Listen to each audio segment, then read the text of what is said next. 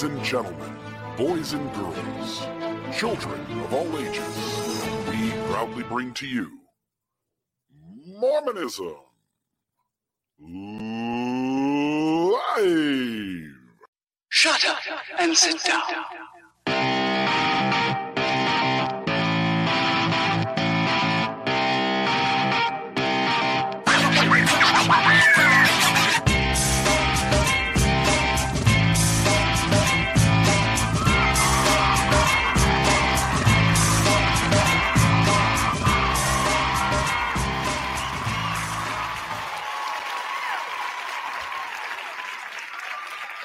Good evening, Mr. Reel. How are you doing? I am doing excellent. Folks, another episode of Mormonism Live. Radio Free Mormon and Bill Reel here, and this is going to be a fun uh, a fun little ride tonight. It is, and to start it off, it looks like Swanee guessed right. I'm wearing a Marvel T-shirt. I don't know how she figured out that that's what I'd be wearing, but she wins the prize for that. What are you wearing tonight? I'm wearing actually I wore this shirt for a few minutes yesterday for my episode with Brittany Hartley, and uh, this is just uh, like a pastel little artsy kind of button down shirt I've got on. Yeah, I don't think anybody got that. My wife says I've gotten a little bougie as I've gotten older.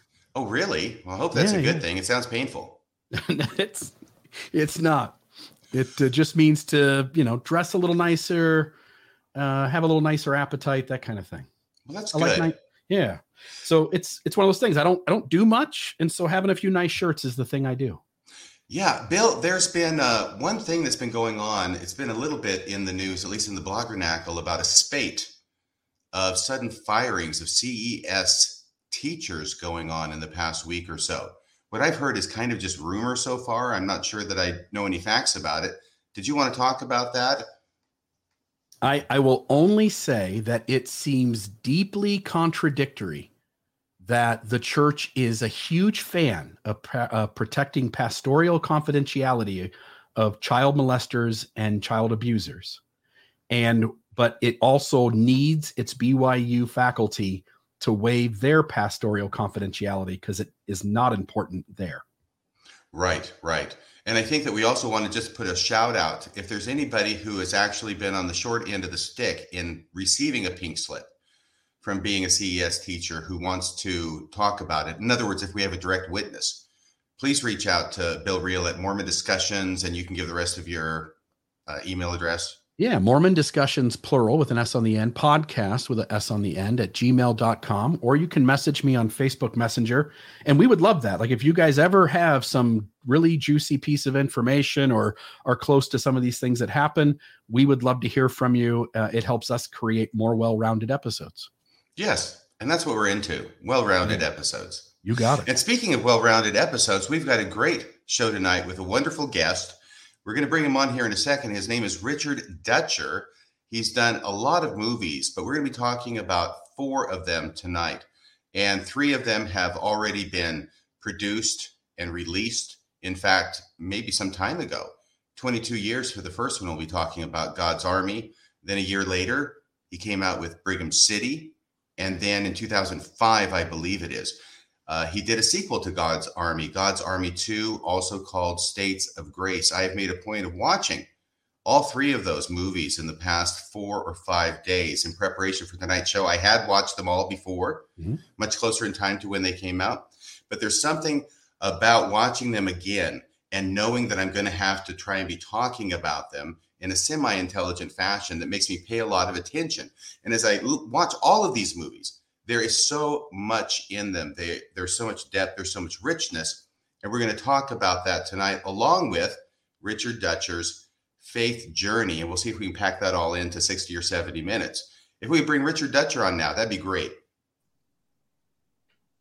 There he is. The man, the myth, the legend. And he even has his own soundtrack.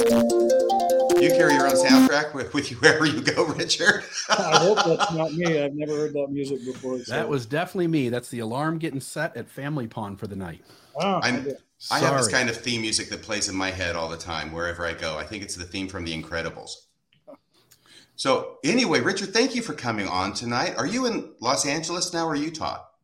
I'm in Salt Lake City, Utah, right now. So I'm, in fact, I'm uh, about a block and a half from the LDS temple, as we speak. So I'm right downtown. Wow. Okay. Well, fantastic. I'm glad you're here. Can we start talking about God's Army? I want to Yeah, talk about sure. God's Army, and I already mentioned it, Brigham City States of Grace, and then another movie that you're currently have in, I think, pre-production. Is that the correct term to use? Well, I'm finance. I'm in the financing phase now, so technically it would be the development phase. Oh, okay. The development phase. Great. We want to talk about that as well, but leave enough time to talk about these other movies and how it tracks your spiritual progress. Because I remember I was talking with you on the phone the other day. We've had several phone conversations. You've been very generous with your time, and I appreciate that. But I remember broaching this question with you, I think it was a few days ago, about whether you think that your movies have in any way tracked your spiritual growth and development. And I sort of remember your response was, "Oh God, yes."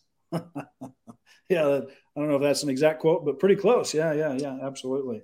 Yeah. Thank you. Well, let's start with uh, the very first one that we're going to be talking about. I know it's not your first movie that you made, Right. but God's Army back in 2000. Why was it that you decided to make a movie about Mormon missionaries?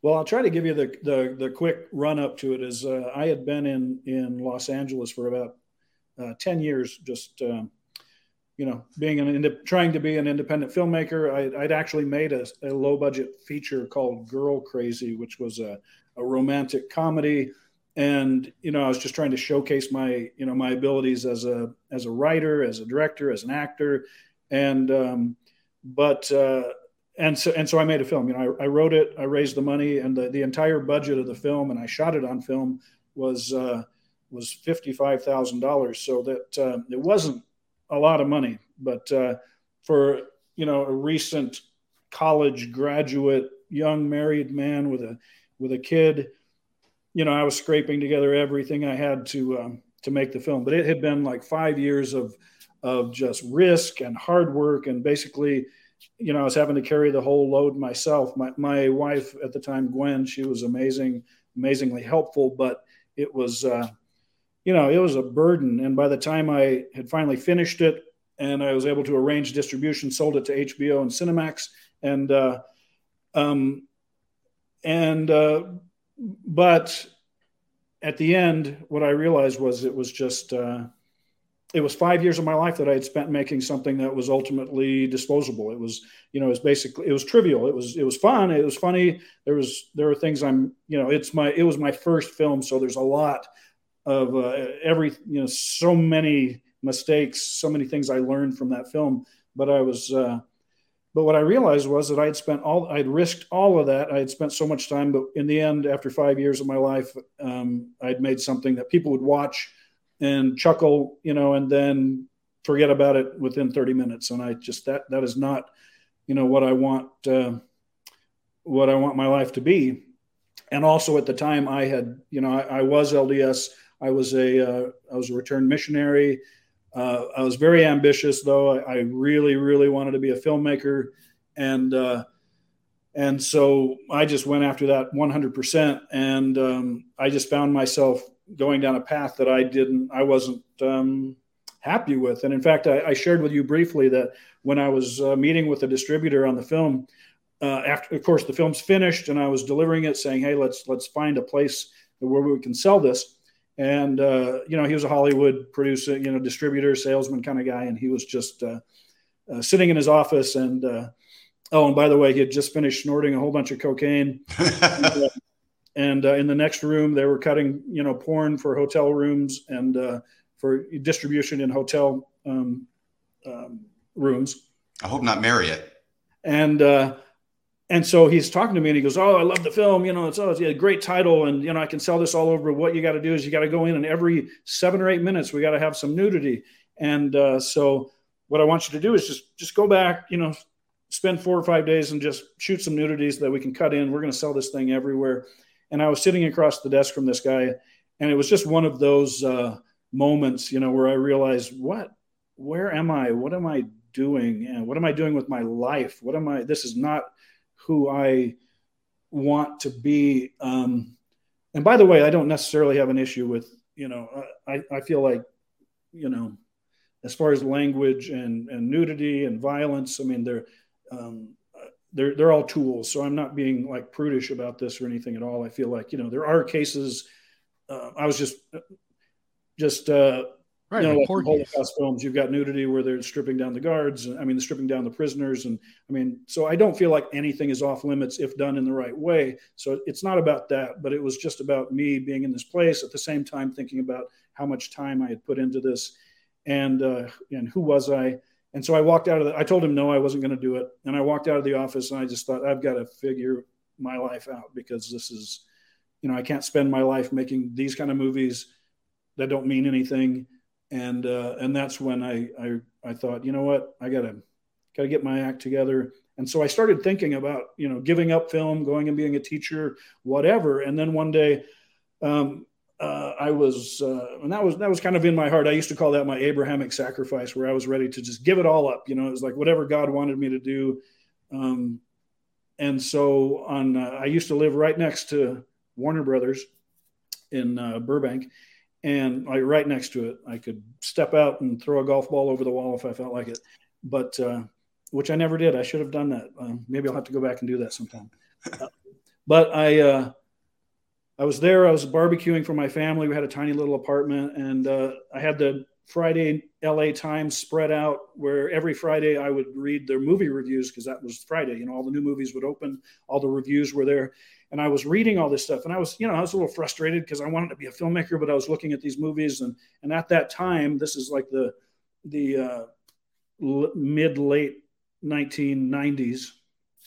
Um, there was you know a new movie coming out from uh, for the for the black community and a new movie coming out for, for the gay community and a new movie coming out for the indian community and uh, i was seeing all this and I, and i actually was you know doing a little personal rant where i was saying well why can't mormons have their own movies? It's like we've got 12 million mormons. Why can't we have our own movies? And that's when it it hit me.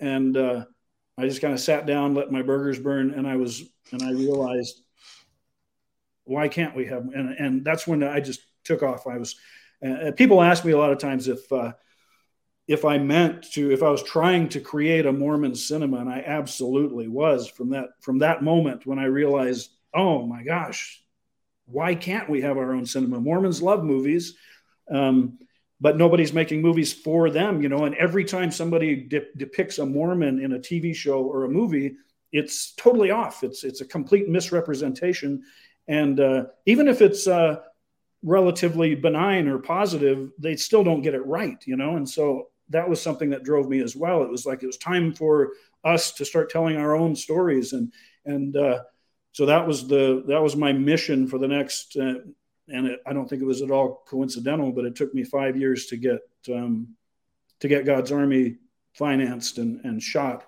and uh, and made. But uh, that was one of the things that drove me was you know feeling like Mormons have to tell their own stories or other people will, and they're not going to tell them right. And I still think to this day that's a problem for uh, for the Mormon people.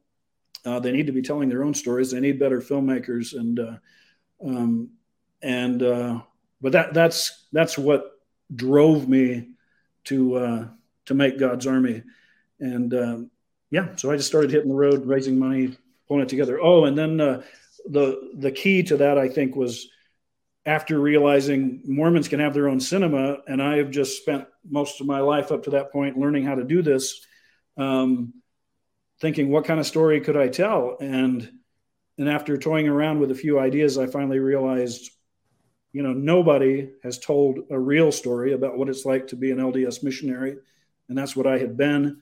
That was a very formative period of my life, and so I thought, I'm going to tell my story, and not so much the story of Mormon missionaries, but I and, and in God's army, uh, and you've seen it recently. So basically, what I did was I took my own story and I divided it up among these different missionaries. So in some ways, um, I was Elder Allen, the main character, the the young kid whose uh, father stepfather had turned out to be a child molester. That was my story, and uh, and then uh, the the elder, the the the black elder who has the experience in uh, Carthage jail. That was my experience, and um, and then of course a lot of me came out in the character that I I played, and uh, and throughout. So so that's where it came from, and uh, so in a lot of ways, when people ask me, and I was challenged afterwards whether people thought that I had the right to tell that story. You know, a, a, lot of people were like, "Well, you know, did you have permission from the church to to tell this story?" And my from the beginning, my response my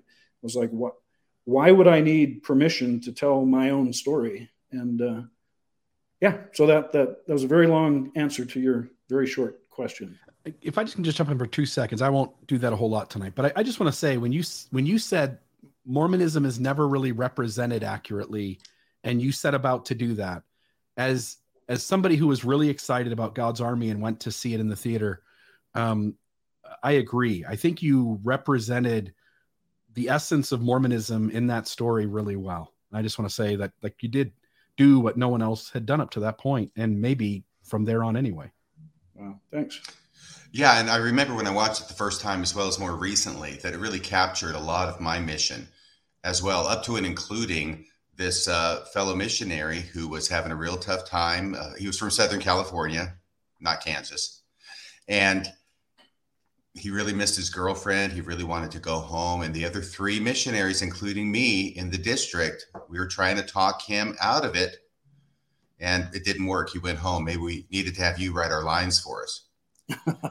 At least because you, that happens twice in, in God's army. One you yeah. talk out of it and he stays, and the other one you try and talk out of it and he goes.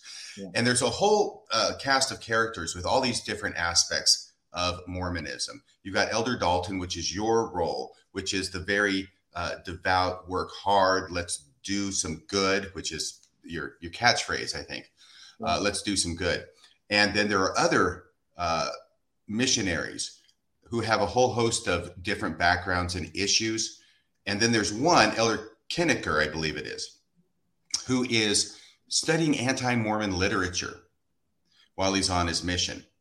And he drops hints about it throughout. Everybody's getting kind of uh, fed up with him. And then it comes to a uh, situation where your character finally has it and gets upset with him. By the way, you're playing a 29 year old missionary in this movie. And I understand that uh, that was a stretch in the sense of 29 is about as old as you can be and go on a mission, I think. Right. But you were still older than that, even. Right. Yeah. I was in real life, I was 35. So 35 playing 29, but you did a great job. And I'm not just saying that actually. I thought I'd have a tough time faulting anybody's acting in this movie. I thought it was all very good and very well done. But I want to come to this point to talk about you and your character and how it relates to your development because he starts uh, talking very strongly to Elder Pinnaker about what Elder Dalton, your character, thinks about his involvement in the anti Mormon literature. And we have a clip of that if we can play it. By the way, can I just say up front for the good folks at YouTube, Richard Dutcher is the director and owner. This is his film. He owns all the rights to this film. So playing it here should not offend any YouTube censor personalities That's at all. True. I own the copyrights. Okay. We, so we shouldn't get in any trouble, right? So here we go.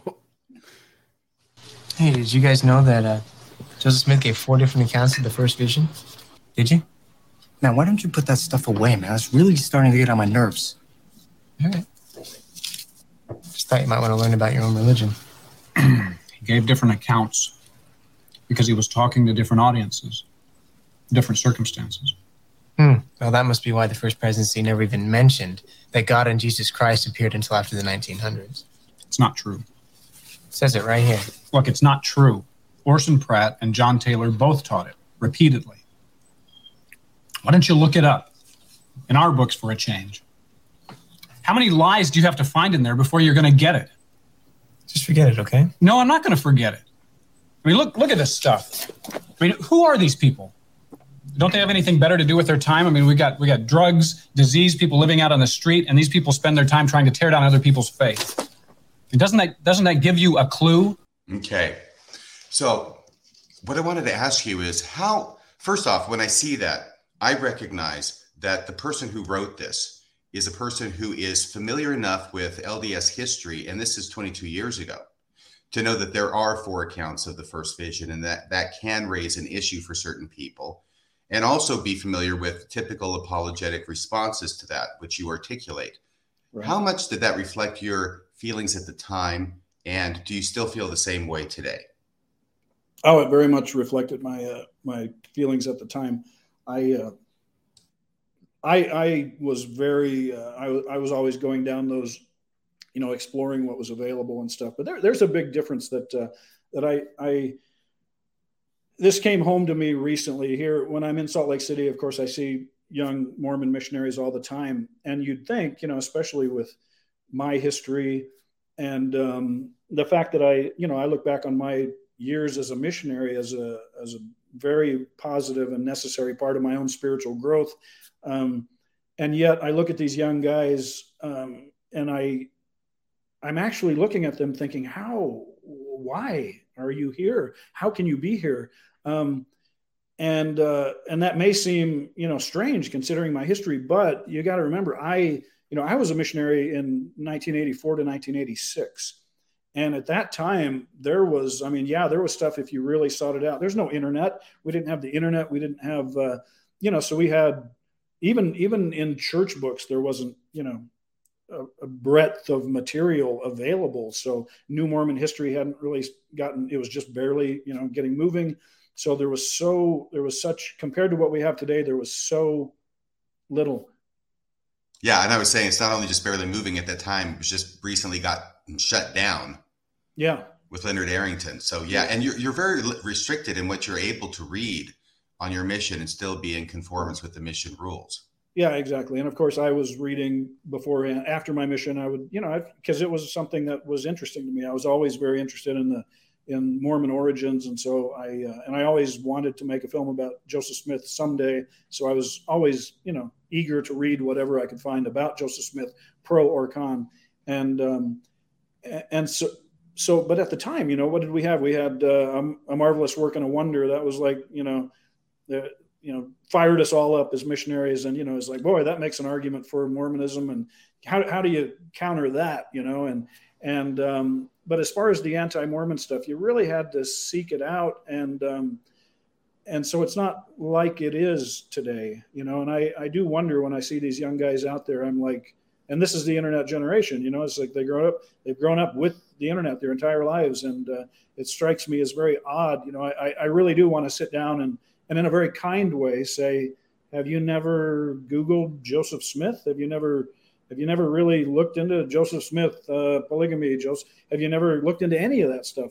Um, and uh, I, have yet to do that though. It's uh, but but the point being, your question was is like yeah, I I was uh, um, I was quite the apologist when I in the period when I made God's Army, and I thought, and I, I pretty much I, I, was pretty good at it. You could have asked me anything, and I could have given you a good, you know, reason why it really wasn't a problem. I mean, even if you go down to you know Joseph Smith having a, um, having a, a relationship with uh, Orson Hyde's wife. I could have, you know, that was one that threw me. By the way, it was like it took me a while to work out how I could possibly justify that one, but um, but that's how that's how uh, committed of an apologist I was. I, I, even had a good answer for that one. So, um, but the way the, the way I describe it now, and I, I don't want to get off on this, but I think a great way is what really occurred to me after in retrospect is and the way a lot of us approach a lot of uh, mormons especially apologists approach these mormon issues is uh, i think of it like a forest where you look at you know there are individual trees and one tree is the blacks and the priesthood. One tree is is the uh, the, the gender issues. One, one tree is um, polygamy. One tree and it goes on and on. And, and the first vision and the and the priesthood being restored or not and the there's the, a whole forest isn't there? Exactly. And you can take any one of those trees and you can argue it to death and you can argue it to the point where you know you can get to the, if you're a good you know if you're a good debater if you're a good attorney you can argue it to the point where you're like okay we've we've uh, settled this that it's like well you could go this way or you could go that way. Now let's move on to the next tree. And then you can spend a whole you know you could spend you know another you know three weeks arguing about that tree and you get to the same point when eventually it's like you throw up your hands and it's like well we've we've confused the issue enough and brought in everything and so let's just move on to another tree but eventually when you step back and you look at the whole forest, there's only one answer that answers all the all, and that is it's just not true. And so once you once that hits, you realize that that uh, you were lost in the individual trees. If that if that makes any sense, if that is clear. Oh, absolutely. Now, when I watched this movie, as I said, I, I, saw it reflecting uh, extremely accurately a lot of my experience on my mission. And I see in it not only myself, but other missionaries that I knew. So it was surprising to me when you told me that not all Mormons were, were thrilled with this movie, especially since it seems so faith promoting. I mean, you are, your character, Elder Dalton, is the one who's the faithful missionary. We just saw part of it there. And he's the one who, at the end, gets the divine imprimatur of authority and blessing from God by being the one who does a priesthood blessing on Benny, who's just gotten the crap kicked out of him. And also, even before that, has difficulty walking. He walks with a brace, and you heal him, and he gets up and he walks. So it's very clear to me what the message was and who was being favored as far as their missionary attitude. And that was Elder Dalton but not all Mormons saw it as faith promoting. Is that right? Oh yeah, there's. Uh, I I was so confused when I came out. When I, of course, when I when I had finished the film, nobody even in Utah knew I had made it. It was just a little independent movie I made down in Los Angeles. Most of the cast and crew were not LDS at all, um, so very few people knew that I was that I had made this film.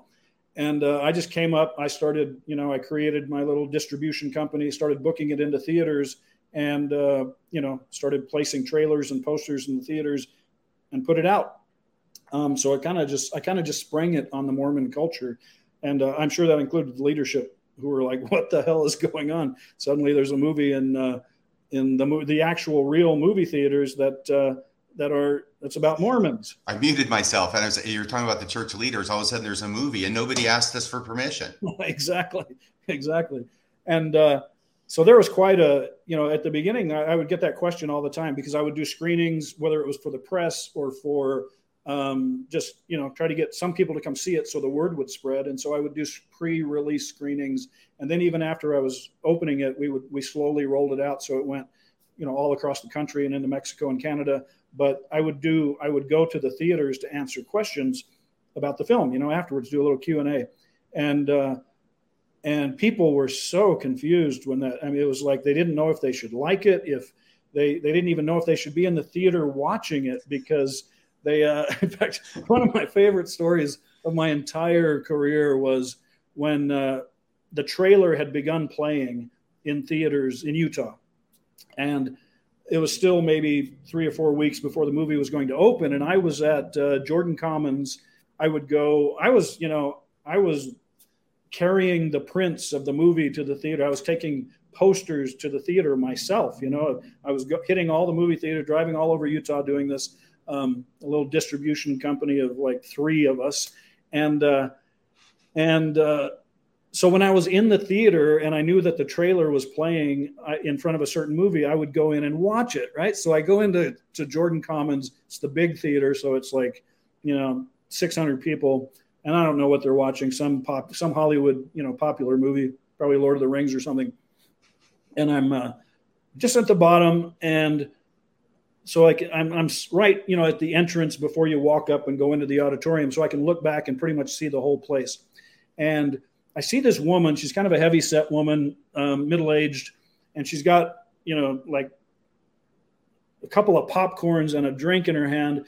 And she's trying to make her way across the row into the center. So there's all these people that are scooting back to give her space. And the trailer for God's Army comes up just as she starts to walk into the aisle.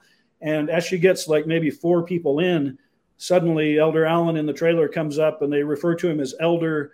And she turns and looks at this. It was almost like her her head snapped, you know, and she just boom, her head went to the screen and she froze right there. And it was a long trailer. I had to get special permission to play it. It was like three minutes long and uh, you, most of them are like two to two and a half.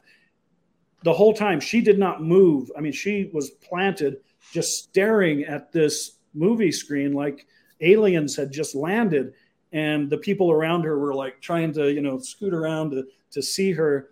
And uh, actually, that's when I knew I, I'd known the whole time that this movie was going to work. But as soon as I saw that, I was like, this movie is going to work. um, but then, yeah, the the response after that was amazing. Where it was, like, but mostly, I would usually get people saying, "Did you ask the church? Did you ask permission to to make this film?" And I would get people saying, "What is the? How does the church feel about this?" And uh, I was the first few times that happened, I was very confused because, again, like I said, I didn't feel like I needed permission to tell my own story. Um, and that's how I would answer, and I would just kind of jumble around. But then one time at a screening, uh, and it was important. It, it, was an important little moment in the history of the film because uh, Elder David B. Haight's wife had come to that screening, and I knew she was there. I'd met her briefly, but you know, they said, "Oh, come meet Elder Haight's wife," and so I did. Really sweet lady, and so she and her friends were watching the film, and then afterwards in the Q and A, someone brought up the same question. You know, it was like, how does the church feel about this? And for the first time, I you know I answered in this way, which is how I always answered afterwards. I said, "Well, you're the church. How do you feel about it?"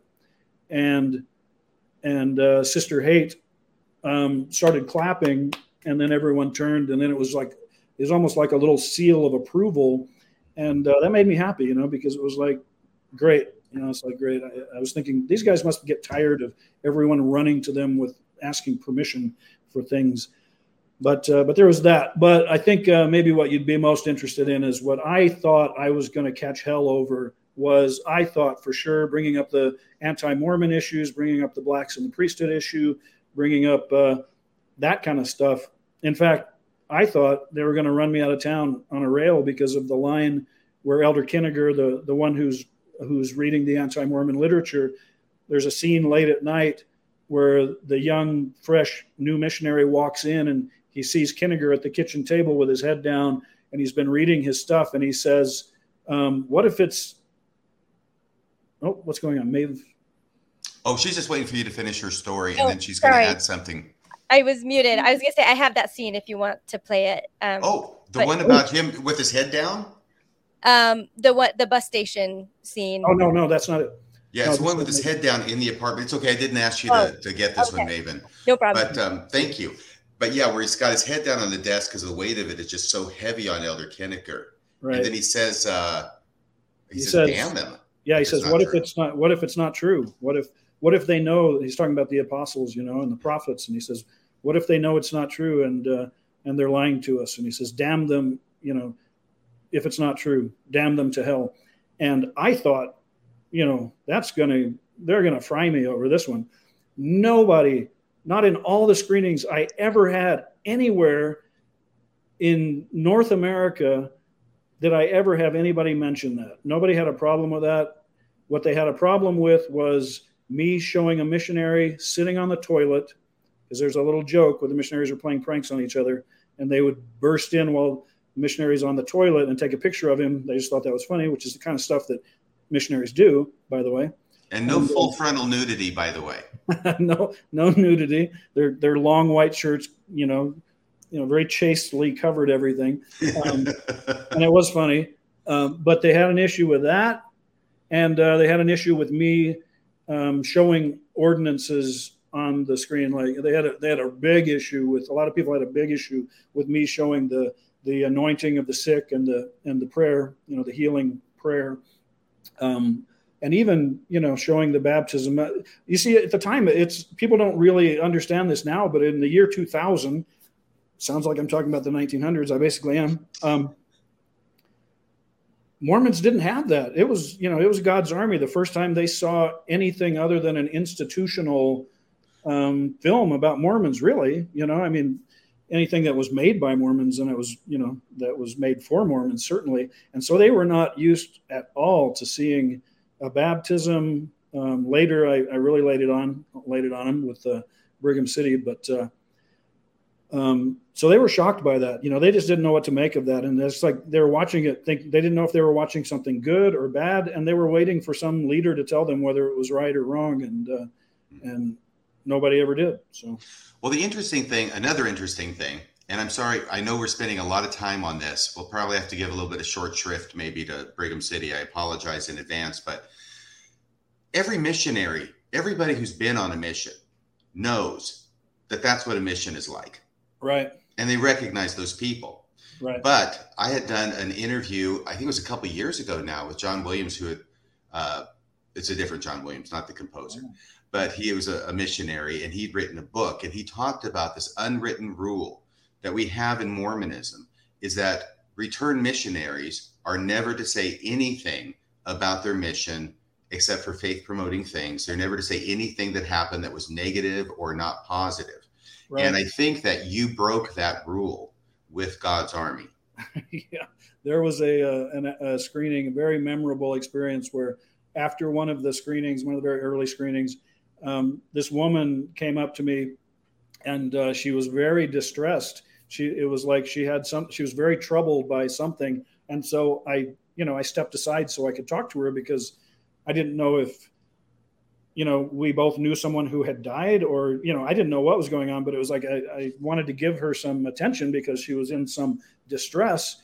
And then she told me that she had come to see the movie and she had brought her two sons, one who was a recently returned missionary and then one who was just about to go. And again, I'm not seeing a problem. And then she says, and the, the older son had, after the screening, had said that this was just like his mission, that it was just, this is what a mission is like. And he was enthusiastic. And again, I'm not seeing what the problem is. and then she says to me, um, she says she wished she hadn't brought her younger son because now he might not want to go.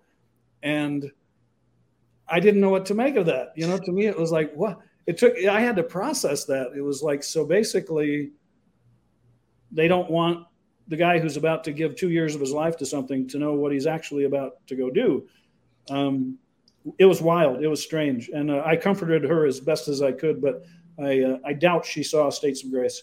Um, Probably not. But, it, but it points up this very interesting aspect of Mormonism that all young men, ever since I joined the church in 79 and before then, are encouraged strongly to go on a mission. To, nowadays, they're saying they don't even have the agency to choose to go on a mission because they already made that decision when they got baptized. So they're really trying to force people down the cattle chute into the mission field. wow. And yet, Mormons who have not been on a mission have no idea what a mission is like. Yeah. Yeah.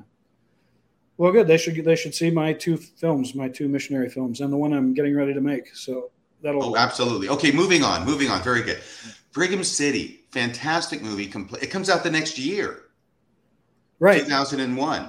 Yeah, I was uh, so eager to. I mean, as soon as God's Army worked, and you know, the newspaper. I mean, it was. Uh, in fact, for the year 2000, it was the fourth of all movies, Hollywood movies. It was the fourth most profitable movie of the year. So you know, taking the the budget because it, because it, you know, as an independent film, Wow. it, you know, it made. Um, So that's percentage wise with the budget. yeah, yeah, yeah. Percentage of budget to to profit. You know, Okay. it was it was one of the most profitable films of all films made that year, um, including anything that my former neighbors Warner Brothers had made. So uh, I was happy about that. They still didn't call me and ask me to work for them, but you know that's how it goes.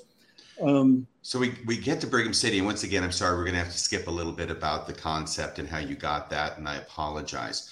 But uh, Brigham City, uh, it's a different movie in some ways. In some ways, it revisits some of the themes. It is an absolute thriller. It's a solid thriller, who done it, mystery, serial killer.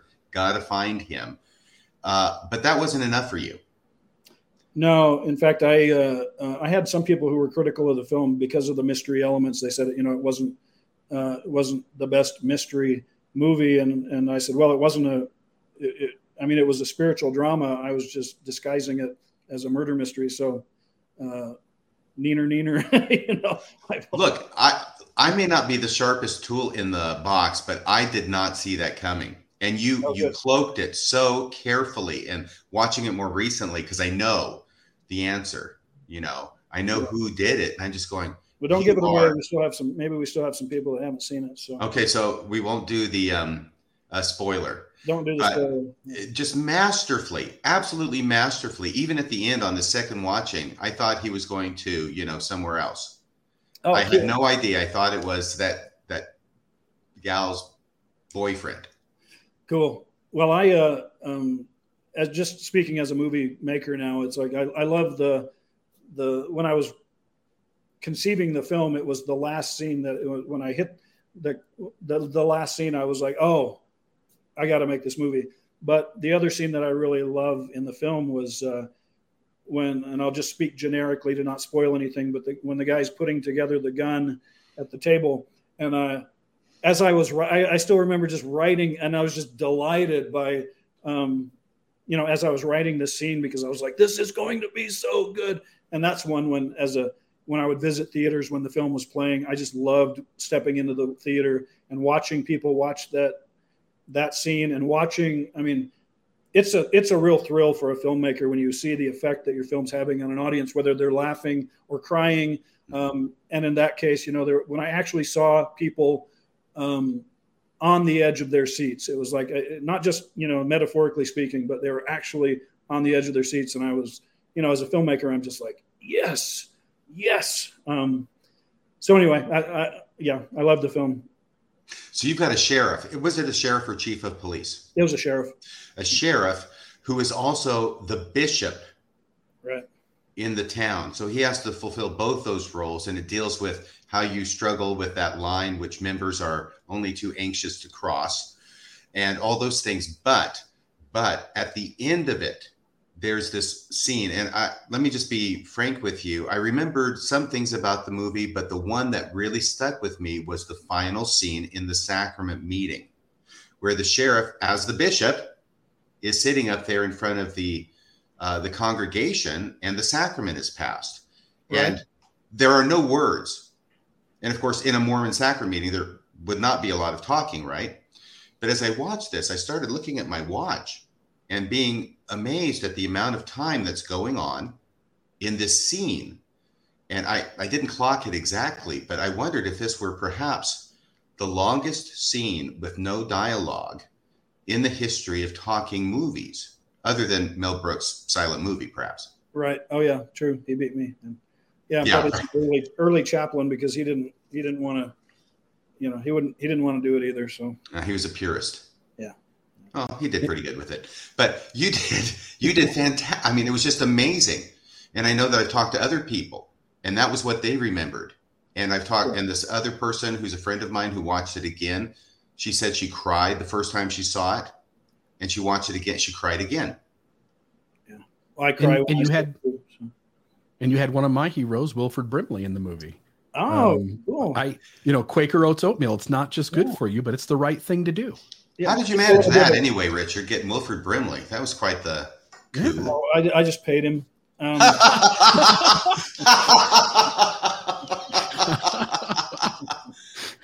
I was expecting some kind of spiritual story. You know, actors and prostitutes. He just paid them. Um, so, but there's a story. I'll give you a little bit of trivia there, which is uh, is I got, got a good laugh out of you. Um, no, no, no, no. I'm denying any laughter. so, uh, just a little bit of trivia um, is uh, I actually wanted William Hurt, the actor, to play the sheriff, and uh, I was going to play the deputy, and then uh, I was trying to get Andy Griffith to play the old guy, and um, but then Andy Griffith uh, responded that he was his his health was just not good and he couldn't do it, and uh, and then I tried to get Farnsworth, Richard Farnsworth. I don't remember if you remember him. He was a great older actor. And yes, actually, and uh, his, man from Snowy River. Yeah, yeah, yeah. And so his uh, he couldn't do it either because of his health, and then he actually died before we actually started shooting the film. Um, oh, but the way it broke down with the, the amount of money that I had, I couldn't afford William Hurt. So it was just like two weeks before I was going to start shooting. I couldn't get William Hurt. So it was like, well, I guess I'm playing the sheriff. So who's going to play the deputy? And then I thought, oh, you know, the main guy from God's Army. He was he'll be fantastic. So I hired him. So that's how it all shook down. And uh, and Wilford was just uh, yeah, you know, I'd loved him and stuff, and I thought, oh, he'd be he'd be perfect. And I was able to, you know, offer him the magic number, and he and he took the role. He really was absolutely fantastic. It looks like I'm being uh, reminded by members of the audience that Castaway with Tom Hanks probably had a lot of long silent parts in it too. Oh, good point. good point. Very good. Oh, I got we have a sharp audience. I'll tell you that. I got to tell um, you a after, after story though. You're going to love this. Yeah. So Brimley, you know, you just assume that that uh, when you send an offer to an actor through his agent, you know, and then they always say, "Well, send us the script." You send the script, and then you get an answer back, whether they're they try to negotiate or whatever. A little bit of negotiation, but then you know, Wilford said, "Okay, I'll do it," and so he shows up the first day I do the obligatory, you know, go see him in his trailer, meet him, talk to him, get to know him. Just very genial conversation. There's a whole story. We don't have time to go into the whole, you know, Wilford Brimley on the set of Brigham City stories, but it was epic. Um, but after he's re- then you know he gets his scenes for the day it's like okay he's going to do these scenes these scenes and then he comes out of his trailer you know after we've had our discussion i go off i'm starting to get ready to shoot the scene suddenly he comes out of his trailer and uh, i don't know if i should use i can't use the language that he used but uh, um, you could say a word that rhymes. the the okay the the dod damn okay he said he came out and he said is this a dod damn mormon movie? He hadn't yes, even sir. read the script of the movie that he had agreed to be in and so uh, the rest of the time he was there he was just cantankerous and uh, and he and i just uh, w- we never had thanksgiving dinner together after that so um, but, but he was uh, he was brilliant in in that part. He he really, you know, he, we had our issues as far as actor and director go, but um, um, as I said when he passed away, it was like I'm, I'm really. I'll always be grateful that he played that part because he nailed it. He just did a great job. I think yeah. he did too. Is that what cost you to rewrite the script so he met an early demise? oh my gosh, we're gonna have to do a show. We're gonna have to do a show that's just, about Wilford Brimley. Just Wilford Brimley.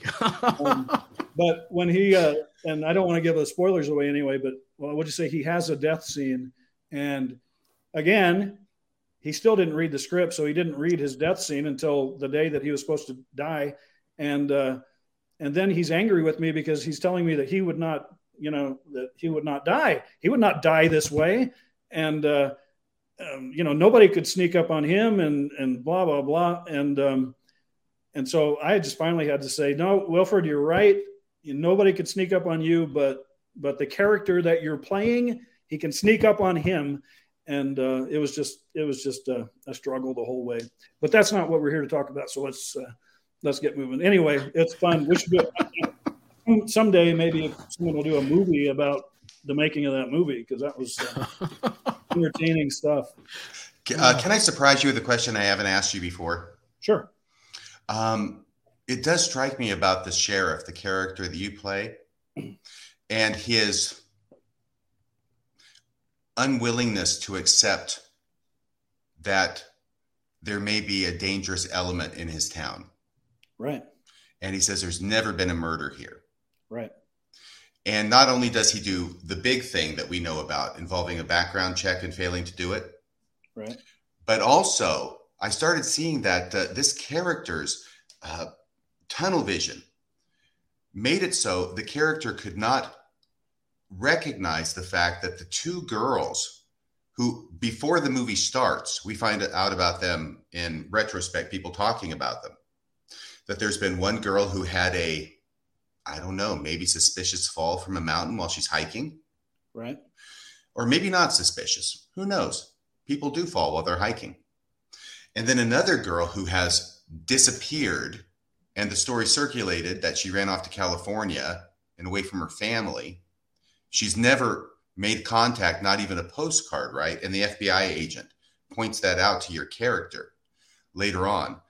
At how suspicious it is. She can see that this is suspicious and it's definitely a sign of foul play for someone to disappear completely like that.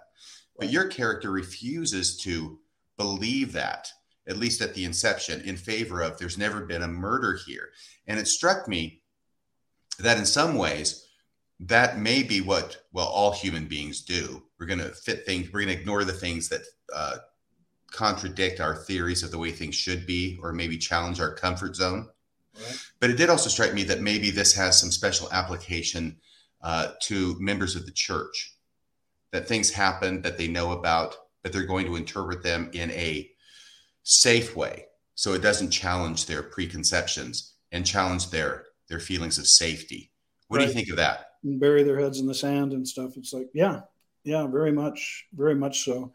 It was uh um later after when i was editing my film falling that uh i uh i realized i realized what you know a common theme that runs through almost all of my work.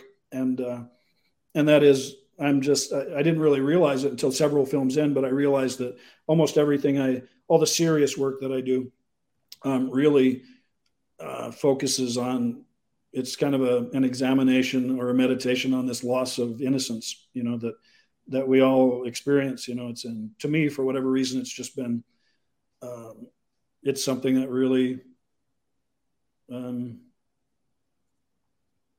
affects me, and so. Uh, I, I did a thing. There's a scene in Brigham City, which is uh, um, I'm going to analyze my own films here for a second. But the reason that stuck out for me was when I was editing my film Falling. There was a scene that uh, I was having some trouble figuring out how I was going to, you know, wrap up the ending. It wasn't quite working. And as I was just zipping through the movie, um, I, I noticed this scene where in Falling, there's a little boy in, Hollywood Boulevard who, and Hollywood in that film is very grimy place, which it really is. And uh, but he is walking past the scene where somebody has jumped off of a building, committed suicide, and a reporter grabs him and pulls him up to the to the police line so that he can see the body and that they can get his shocked expression on camera. And uh, uh, it's a you know it's a heartbreaking scene, but as I was looking at that scene in Falling, I realized in Brigham City I had almost the exact same shot where instead of a little boy, it was a little girl, and it was at the gazebo, and she's there and she's watching as they're pulling the one of the murder victims out from under the gazebo. And it's the same thing where it's this little kid looking at what was going on in the adult world. And when i saw that and i made that connection i was like why did i why did i do the same thing in two different movies? And suddenly it hit me and then it started to fall into place. And not only did it help illuminate for me some of what all of my previous films had been about but it helped me finish falling because I then realized, oh, this is what I'm, this is what this movie is about. And so I just dove in and was able to finish that. So it's something that concerns me. And in, in Brigham City, it's really, instead of just that little girl, it's the whole community is having a, uh, a loss of innocence. And if you notice, even in the Sunday school um, lesson that's given, they uh, in in the movie, the the woman's talking about you know Adam and Eve and uh, and just talking about that loss of innocence and and uh, even going into the going so far as to, they talk a little bit about gullibility and being wise as serpents and and harmless as doves, uh, which is a, a, biblical phrase that I love. And uh, yeah, so so uh, you see, I did. I saw the movie recently. I saw that scene. I did not even put that together. And this is one of the things that makes your movie so valuable and above the average kind of movie, which is where you deal with these, uh, well, the human condition yeah. and eternal themes that resonate. And so I can continue to see things in it as I watch it. And the more I watch it, the more I see. And then I miss this. And I'm just very, very impressed by all the work that you put into your movies. And I think it was just earlier today, I thought, you know, for all the work that you or anyone, but let's just talk about you, put into a movie, for me just to watch it when it came out uh, 20 years ago and that be it seems like shortchanging it on well, my end. Well, well, it's that's that's a great compliment. Thanks. I mean, it, to me, it's an honor to that people are still watching it. You know, because it's uh, well, those those three movies that we're talking about today, States of Grace and and Brigham City and and God's Army, they're all on Amazon, um, or at least they're available on Amazon. And uh, you know, so I you know I see that you know people are watching them now, and and that uh, that means a lot to me. You know, again, it's like when when we talked about my very first film, how you know I just I made a film and it, but I, I knew that it was trivial. I knew that it was, you know, it, it was disposable. And uh, these three films aren't, you know, and I know that they're still touching people. I still get, you know, messages from people that that just barely now discover the films after all this time, and, and it and they're moved by them. A lot of times it's it's ex Mormons who watch them and say they get confused because it's like I almost want to be Mormon again. and uh, um, but just talking about uh, um, oh, and then for the I mean the the the movie that I'm doing now, the script. I just had a, a, a writer friend. I always like to share my scripts with with my uh, trusted, very trusted um, writers uh, who can give good feedback. And uh, and the movie just he's a he's a he's a Mormon, the movie just angered him. He he's never been angry at me before, but he was angry, and uh, and he was saying this movie should never be made. And he was going, and then the next day, I got a text from him apologizing and saying, despite my reaction, um, I haven't. That movie made me think more about my life and my time as a missionary than I ever have. And he says, uh, you know, I want to talk once we, you know, once I've been able to process this. And so it's, you know, so that's the kind of work I want to do. You know, I, yeah. I want to make films that uh, John Cassavetes is a great independent. He's one of the fathers of, American independent filmmaking. He he talked when he said something about he goes if I made a movie like uh, Empire Strikes Back, I think he was using as the example. He said I'd be embarrassed. He said I'd be ashamed. You know, I don't quite feel that extreme about it, but um, I, I'm quite fond of that movie. But anyway, he was saying you know he didn't want to make popular movies. He wanted he says I want to make a movie that you know people are going to walk out of, people are going to hate um, but it's never going to leave them because you know they're going to hate it so much they're not going to be able to let go. They'll be they'll be vacuuming their floors five years later thinking about that movie. He goes, I would rather have that than make something that's just disposable. And I totally totally understand that. You know, it's like I uh, the way I look at it now is, you know, I'm not a young man anymore. I've only got you know how many more films am I going to get to make, and uh, how much more impact am I going to be able to have on our, our culture, on on my own children, on on on the world that my children are going to live in? And you know, I'm not going to, I don't want to do any more girl crazies or evil angels or boys at the bar. I want to do, you know, I want to do things that uh, if they're the last film I make, it's uh, it'll be worth it. You know. Yeah, it seems like Steven Spielberg came to that point in his career as well. Hmm. Just looking back on his, you know, his movies. But regardless of that, I'm sorry, we've got to go into now states of grace as time is slipping away. But I do want to cover this definitely, and then we'll get. I, I warned you that I can talk. I, I, I warned you that I can. I, you get me talking about movies, and I can go on. So, all right, states of grace. Let's do it. Yes, because I'm watching States of Grace now. I had watched it before, right? So I, I watched um, God's Army, and then I watched States of Grace a, a number of years later, five, six years later. And I see that it's about missionaries, right? But I never make any connection between the first movie and the second movie. Now, when I watch it, it's called States of Grace, not God's Army 2. Right. That's when I watched it on a, a DVD, I'm sure. And when I'm watching it now, just a couple days after watching God's Army, I'm aware because I watched them. I watched uh, in the in the in the order we're discussing them. I'd watched Brigham City, and I saw that you had brought on some actors that you had used in God's Army to play different roles. Uh, there were at least two of them, well, three if we count you. And so I knew that that was something that you did. You had certain actors that you would go back to. And then I see some of those actors in this movie again. The first one was the mission Elder, president. Elder Dalton, my character didn't return because, you know. Right. He was, there was that problem. He was, he was gone. Yeah. Yes. He was gone. Yeah. I'm watching this, and it's the mission president, right? And I and I think I said out loud, uh, "Oh, they got the same guy to play the mission president here," because I remembered him.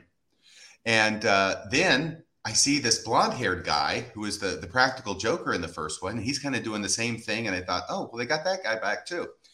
And then finally, they got uh, oh, the black missionary, the one you said about Carthage. And then I said, well, they got this same guy back too. He's a missionary too. And then he introduces himself in the movie to somebody else and says, I'm Elder Banks. And I said, no, wait a second. This is the same character. These are all the same people. This is the same mission. This must be after and not long after, because it has to be within two years of the, because that's how long a mission is, of the events in God's army. And all of a sudden I went, oh my gosh, this is just, okay, these are the, these are the same people. And I, I finally figured it out. But it did raise the question for me.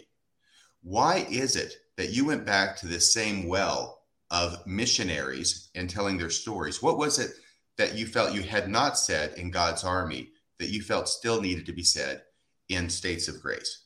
Oh boy, that's a great question because I uh, I never I never thought I'd make a sequel, um, and it was nothing. I, I don't have anything necessarily against them. I just feel like you know, usually they're just a cash grab. You know, it's just capitalizing on something. And again, I don't have any problem with that. But I just thought, you know, God's Army, a standalone thing.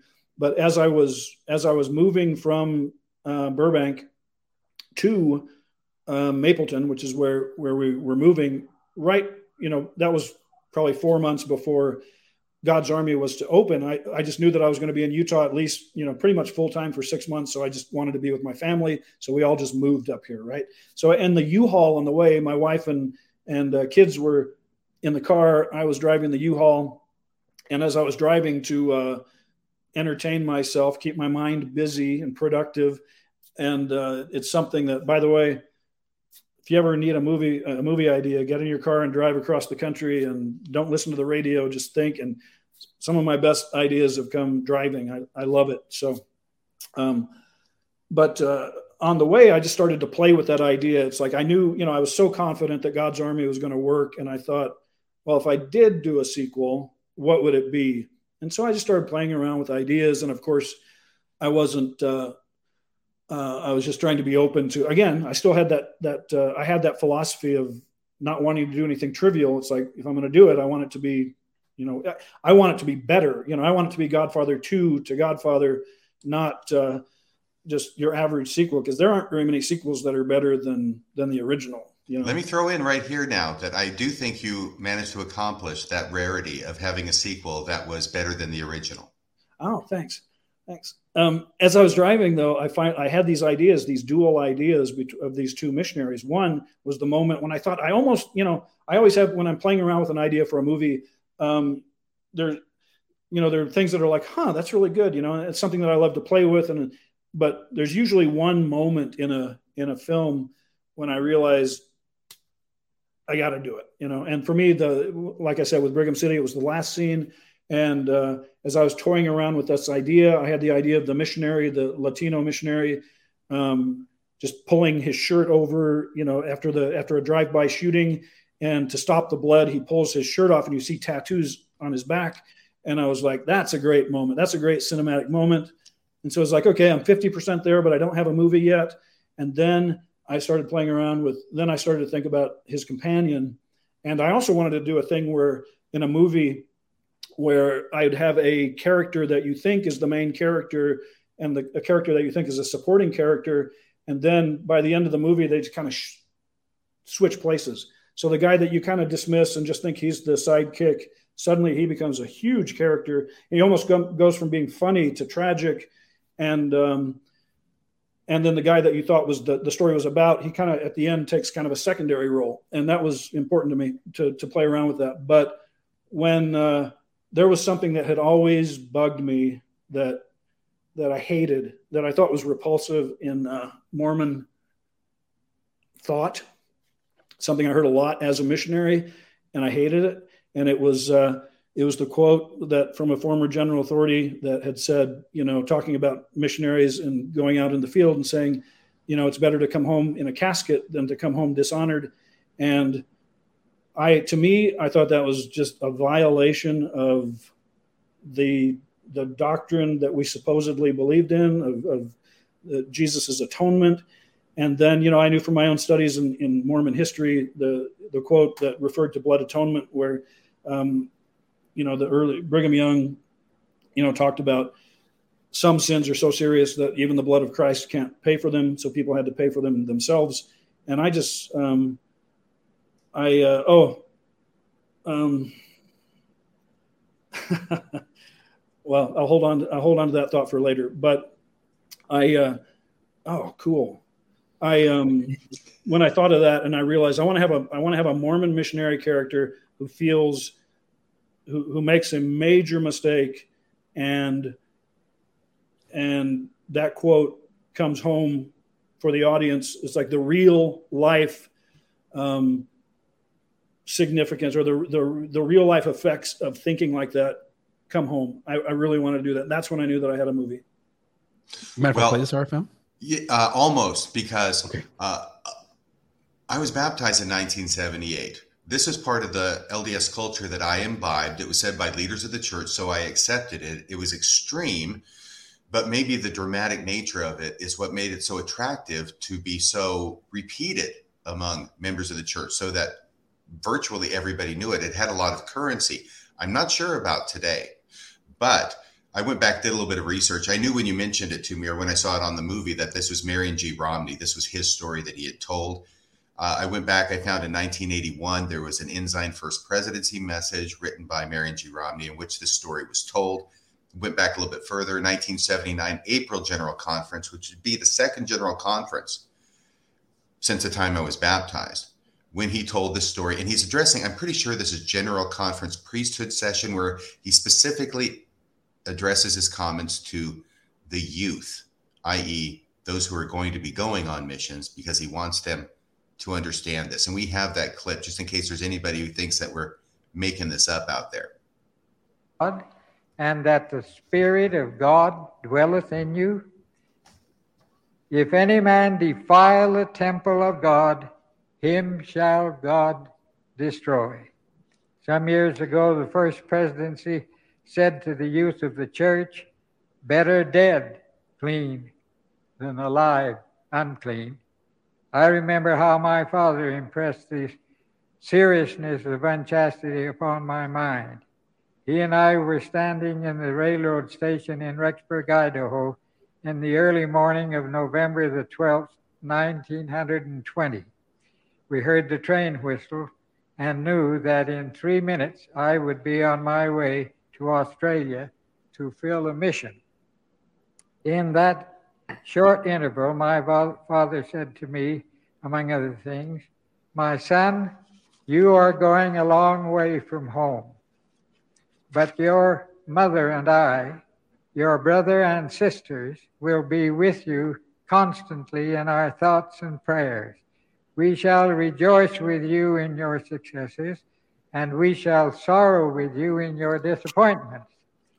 When you are released and return, we shall be glad to tr- greet you and welcome you back into the family circle.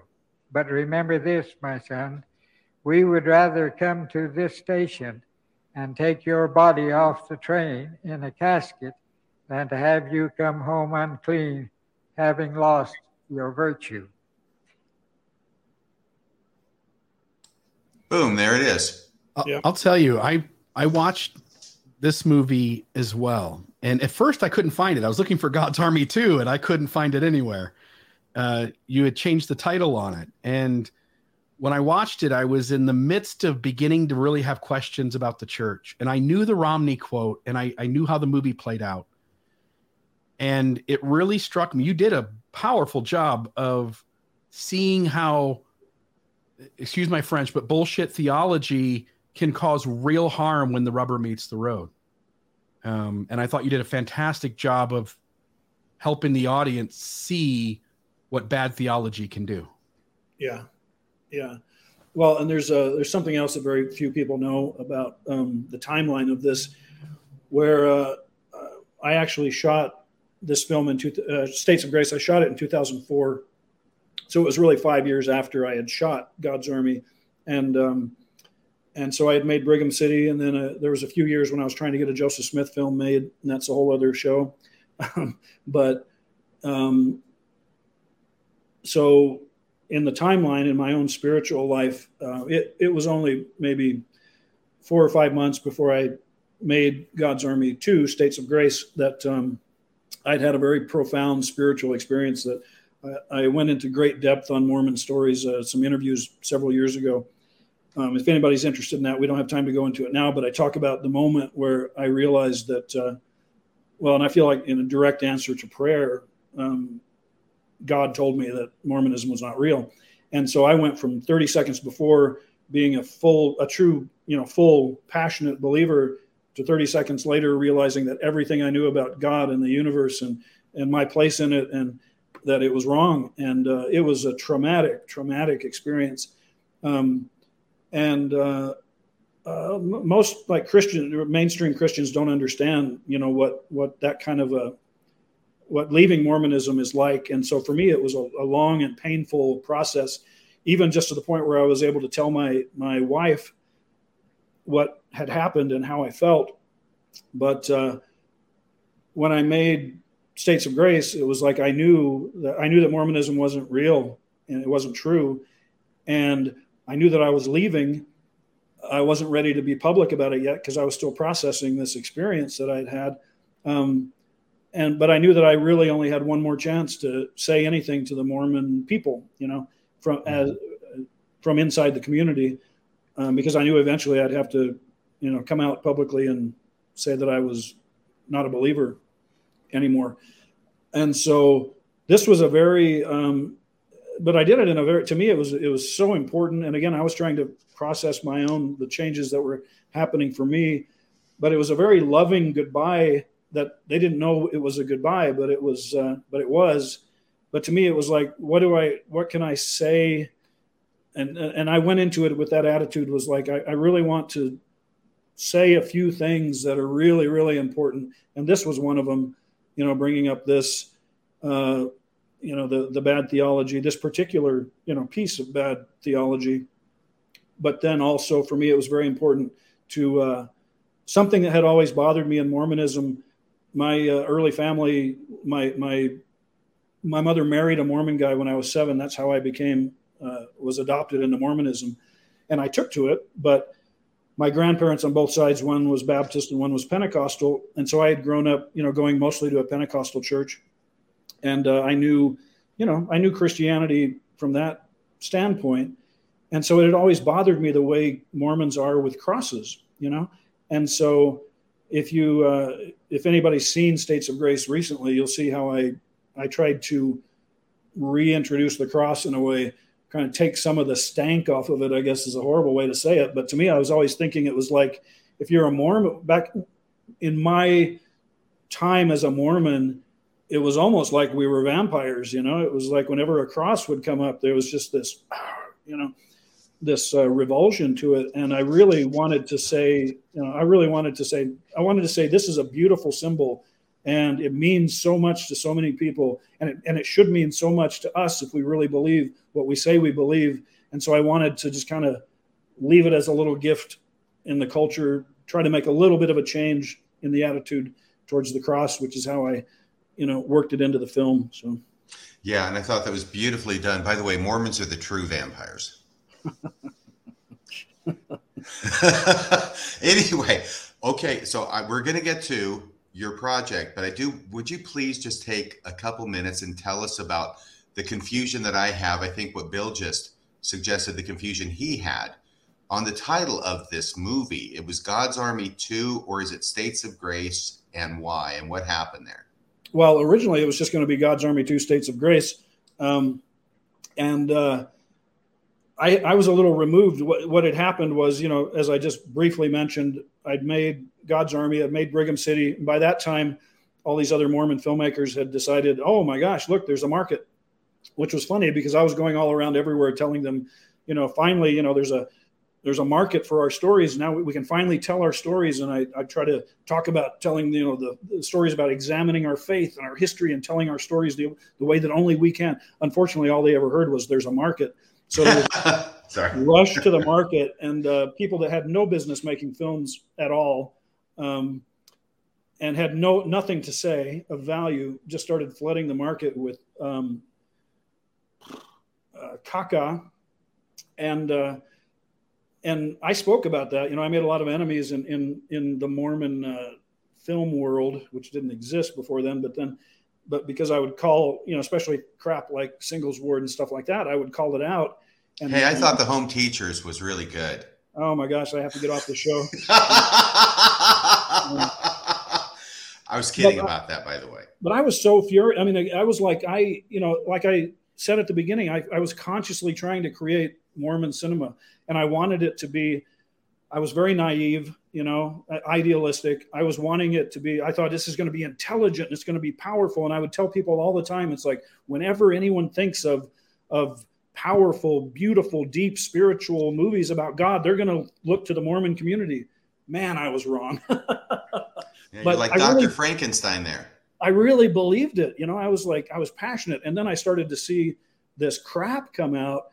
And it was, to me, it was as insulting as, um, I mean, one of my uh, inspirations as an independent filmmaker was Spike Lee.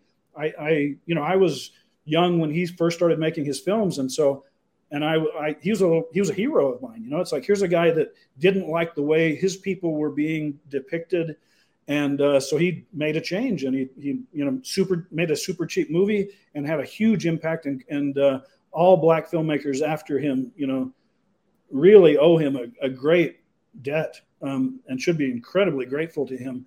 Um, but you know he would talk about and i felt the same way. It's like these these mormon films that they came out with it was like i felt like it was the equivalent of black people making their own minstrel shows. It was like why would we do that? You know why when we've got so much, you know, so much rich history and so much doctrine to explore and so much it's you know the the struggles of being having faith in the real world there's so much meat there why are you guys screwing around with this stuff making fun of us? You know it's why are you making it was just anyway to me i was like you know i, I the metaphors i would always use it was like I, the the cute one would say I, I was having a pool party and i invited all of you to come to my pool party and now you're just pooping and peeing in my pool.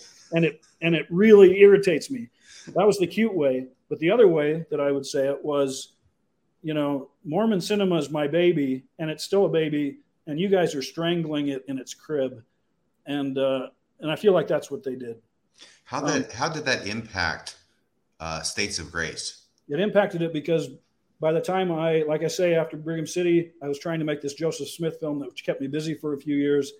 And uh, when I finally realized, okay, I need to, I, I got to get a movie out and make States of Grace. And, uh, um, and so I went back to that idea that I had had, you know, it's like, oh yeah, you know, the, the idea that I'd had from even before the release of God's Army and I made it, but I didn't understand what had happened in the, uh, in the community in the Mormon community in the time between Brigham City in 2001 and States of Grace in, in the later part of, of uh, Thanksgiving of 2005, because uh, I didn't realize it, but but they had polluted the market so much that people didn't Mormons themselves didn't want to go see Mormon movies anymore. And the most the most illuminating experience I had with this was I couldn't make the movie work. You know, I put it out at God's Army 2 and nobody would go see it and it was getting great reviews, and I couldn't understand it. Um, this was a, you know, a sequel to a very successful movie that had only been a few years ago, had a huge impact, and yet people just wouldn't go. And, um, and so I, I, pulled it, remarketed it, put it out again, still didn't work. And uh, I ran into Robert Kirby, who was a writer for the um, Salt Lake Tribune, and he, uh, great guy. He had written about God's Army in Brigham City, glowing reviews in the Tribune. And uh, I just bumped into him at the Salt Lake City Library one day. And I said, Hey, uh, you know, did you go see States of Grace? And he got this weird look on his face and he goes, No, I didn't. And he said it in a way that was like, Okay, now I got to ask. It's like, Okay, why didn't you go? And he said, You know, it doesn't make any sense. He says, I, I've seen your other films. I loved them. And yet, when I saw that God's Army 2 was coming out, I thought, it's just another crappy Mormon movie. Hmm. And that's when I realized that if one of my biggest supporters couldn't separate until he really thought about it, couldn't separate my work from that work, I knew it was doomed. And uh, and it was, you know, at that point, the reputation of Mormon film was uh, soiled and uh, wasn't really anything I could do about it. So, so that's what. And, and, at that point, it was like I still want people to see this film. Um, people were associating God's Army, the original one, with this crap that the other guys were doing, and so to them, you know, singles ward, home teachers, and God's Army, they were all the same thing, which they are very much not the same thing. And uh, so at that point, I just decided nah, I'm just going to let it be states of grace, and uh, maybe you know non-Mormons those that aren't, you know, really bigoted against Mormons, maybe they'll uh, embrace it. I don't know. So that's why the the uh, title change. Right, but then uh, did you find that non-Mormon Christians were excited about seeing a movie about Mormon missionaries? no. Well, that was when as soon as I realized it's like, okay, this isn't, you know, I'm not going to pull the Mormons in to see this film. I started thinking I'm going to market this to Christians, but and I already knew that I was leaving Mormonism, so it was like this, you know, this will be a fun experience. So we'd go to Vegas and Phoenix and everywhere, and we'd do these screenings in Salt Lake and try to invite the ministers from the Christian communities to come watch the film. And uh, it was like pulling teeth to get anybody there. Once they saw it, they loved it. You know, they'd come out saying, "Oh, this is great." They wanted their uh, congregations to see it. They wanted, you know, they wanted to share that they really liked the movie, but they they had just they couldn't get their people to see it because again, you know, you get 15 minutes into the movie and it's just two Mormon missionaries and there's no, you know, the movie's not saying they're bad people or that they're doing anything wrong, and so the Christians are just like, "Yeah, we don't want to watch this."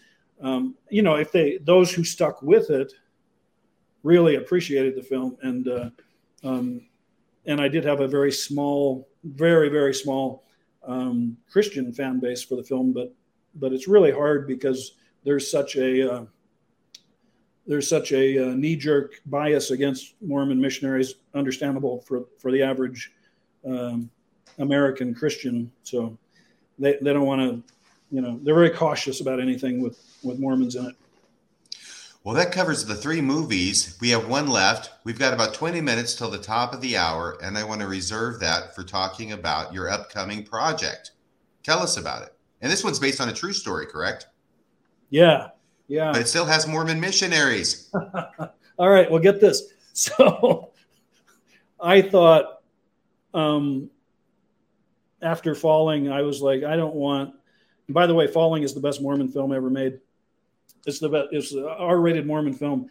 Where can we see it? My best film. You can't see it. Um, it's mine. You can't watch it. Uh, I think next year I'm actually going to put it out and make it um, widely available, so you'll you'll be able to watch it then. But it is. Uh, I feel it's my best film, and I feel like it's. Uh, um, and it has to do with a Mormon, char- a lapsed Mormon character.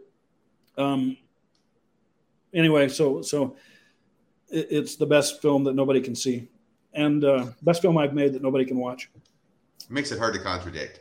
Yeah, yeah, exactly. Trying to build a mystique about it, right? So, um, anyway, so I thought I'm never going to have any. I don't want to do any more movies that have anything to do with Mormonism. It's time for me to move on artistically, creatively, spiritually, um, pro or con. I just don't want anything to do with it. And that was my. Uh, that was pretty much where I was, and uh, so. Um, I guess I'll be super uh, transparent here and honest, but uh, you know that moment I told you about where girl crazy when I was just when I was at the cocaine guy's office and he was wanting me to put nudity and I was just thinking, where am I? What am I doing? And I was willing to give it all up. Well, I came to that a few years ago, same kind of point where after falling uh, and the other films, and uh, I was so disillusioned by.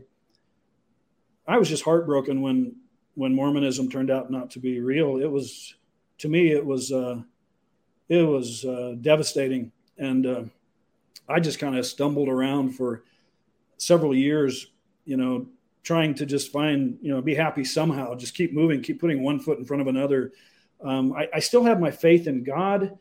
Like uh, I've never lost my belief in God and my faith in God, and I still loved, you know, Jesus and his teachings, but Mormonism had did has had done such a number on me that I didn't trust anything. You know, it's like I didn't trust any the idea someone belonging to another church of any kind. I was just no. You know, it was I wanted nothing to do with it, nothing to do with religion, uh, institutional religion at all, and. Uh, I happen to have been befriended by this strange more uh, this strange Christian pastor who recognized me in a uh, in a Carl's Jr. one day, uh, despite the fact that at the time I was like huge, uh, you know, in my in my depressing, nihilistic unhappiness, I was like smoking cigars, drinking beer, and gained like hundred pounds. I was I was a huge dude.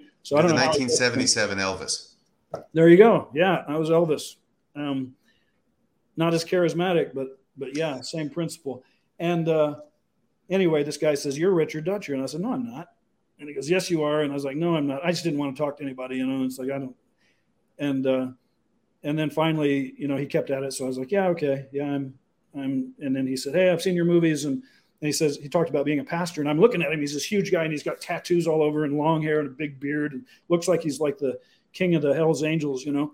And uh, I was so intrigued by this guy that he said, "Hey, you want to have lunch sometime?" So I was like, "All right." I gave him my number.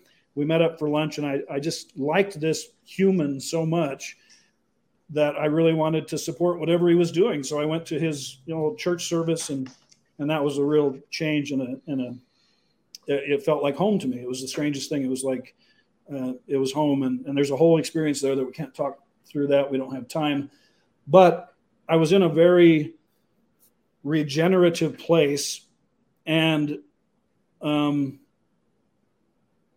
I've always been a some a, a, a, prayerful person. Although in that period I didn't have any faith that anybody was really hearing me or listening to me, or that it made any difference. But uh, I got to that same place where I was before, where I was just like, you know, on my knees telling God that I I didn't care what I just want to know what he wanted me to do. You know, it's like I I I tried all the other stuff. I wasn't happy. I didn't want anything to do with it. Um, and I just wanted to do what he wanted me to do, whether it was like give up filmmaking for good, go do anything else. And uh, I just said, you know, but I'm kind of dumb, and uh, you just got to let me know for sure. If you're going to talk to me, you got to let me know that I hear it loud and clear, right? Like he had done, telling me that Mormonism wasn't true. So um, not long after that, I'd had a, a, friend at church, at the little church that I was going to, and uh, he kept wanting me to watch this 17 minute video. He said, Oh, I saw this YouTube video. There's this guy, he was a Mormon missionary, and he became a born again Christian while he was a missionary. You got to watch it.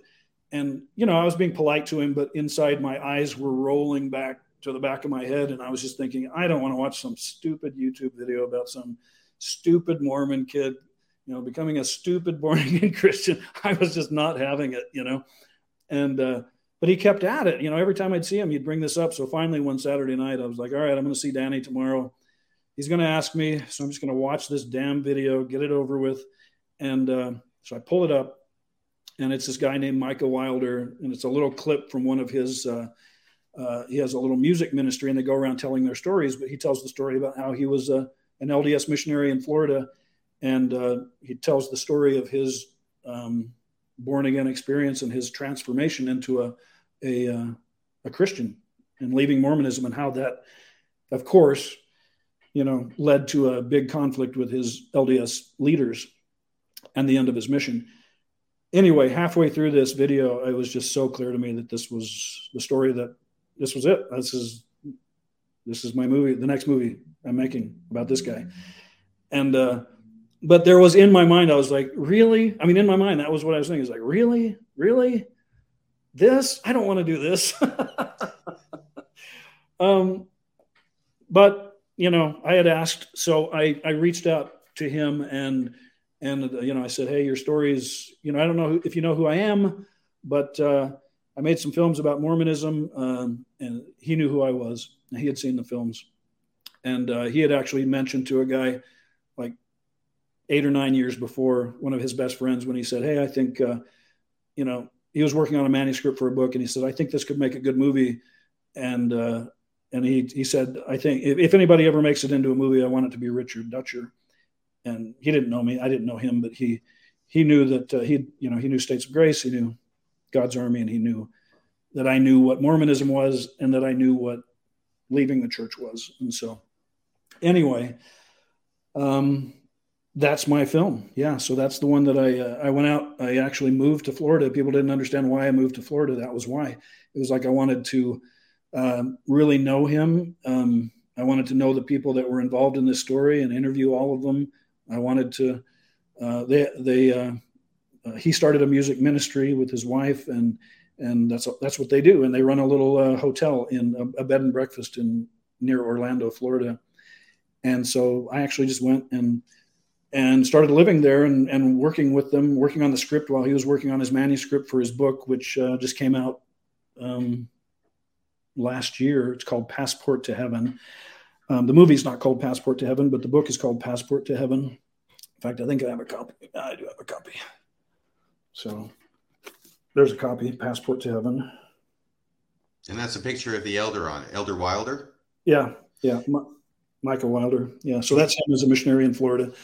But uh, the movie's actually, uh, I mean, it's based on the story uh, the movie's somewhat different because, like I say, as he was finishing the manuscript, I was writing the script, and so I was not only using the pages that he was giving me, but I was also interviewing all the people that were involved in the story, um, so that I could uh, uh, kind of you know tell the story in a, in a really cinematic way, and uh, and oddly, in, as in the weird times that we lived, just when I was feeling like okay, the script's pretty good, it's time to go out and start raising money. That's when COVID hit and kind of. Mm uh, shut things down. But and it's been a blessing because I was able to spend a, a couple of years just really tightening the script and really um, improving it and focusing on it. So now that's uh, that's actually why I'm in Salt Lake right now. Is I'm just out on the road meeting with people trying to raise money to to get this movie going, which is uh, it's a huge part of the filmmaking process. People don't realize that, and so. Um, by the way, uh, Bill, are you a millionaire? Do you want to uh, invest in a movie? So. I'm I'm about the furthest thing from a millionaire. but uh, yeah, I'd love to throw a few bucks that way. I'd love to know how can folks can how can they support the the film. Oh yes, and while you're talking about it, what is the title, and can we get the promo poster up on the screen? There we go. Yeah, this is not the uh, this is a concept poster, so this is probably not the what the final poster is going to be but this was my concept to try to get the idea of, of what I'm doing. You know, it shows um, kind of get, gives you the idea of what the what what the film's about. You know, the true story of a Mormon missionary's journey to Christ. And um, I was joking around. I've been joking around that when I do put it out, maybe I'm going to just get you know when I when I released Falling in Utah, I, I got a billboard that said. Uh, the first R-rated Mormon movie, just to just to irritate people mostly. Um, but this one, I'm thinking about doing a, a, bunch of billboards that'll say "God's Army Three: Jesus is enough." oh, by the way, I just want to. I don't know if you believe in synchronicity. I mean, you are a Christian now, correct? So maybe you just believe in God's intervening every now and again in our lives. Sure. Um, where was he you met this preacher again? Where did I meet him? Yes. What was the name of the restaurant? Oh, it was Carl's Jr. And Richard, who is Carl? Who is Carl? Uh, he's the main character of Sling Blade. Well, he's also a main character in States of Grace. Oh, there you go. Good catch. Thank you. Interesting. I got a million of them. Wow. Good job. Good job. So, if anybody wants to know what that is about and hasn't seen States of Grace, hopefully you will do so. It's certainly worth a watch. Now, if we can close out before we go to phone calls, and you can just tell people how it is that they could contribute slash support this movie. Yeah, no, that's thank you. Um, one of the the difficulties I have as a filmmaker is uh, uh, legitimate raising money. It's like I'm out raising, trying to raise raise very large amounts of money. This is not a really a low budget movie, um, and uh, because of the securities and exchange laws, you know, there's only so much I can do publicly to talk about it. But one of the things I can say is that uh, I'm uh, I'm restricted from spending any of the money that I raise until you know we reach a, a three million dollar benchmark. So in the meantime, I've got to rely on you know my own funds or uh, you know friends who are who are either loaning or donating money to the the cause to keep me going, keep me on the road, keep me meeting with people, so that I can uh, so that I can raise the necessary funds to make the film. So here's uh, on this sheet here you can see a. Uh, one of the one of the ways that we can do that is if people donate to the movie through the Adams Road Ministry. Adams Road Ministry is the the ministry that Micah Wilder, who wrote the book and whose story this is, uh, it's it's um, his ministry and uh, his group. They have a ministry, and so you can donate here.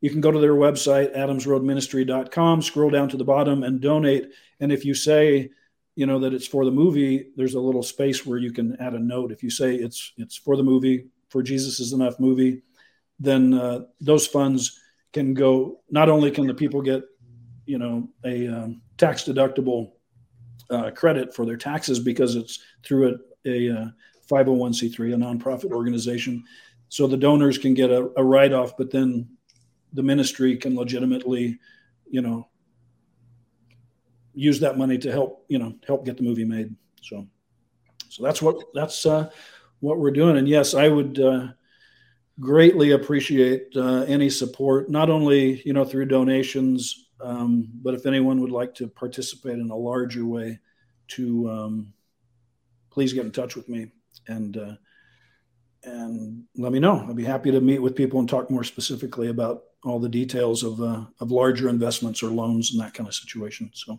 how would they get in touch with you? They would get in touch with me through my email, which is uh, richard at edgewaterfilm.com.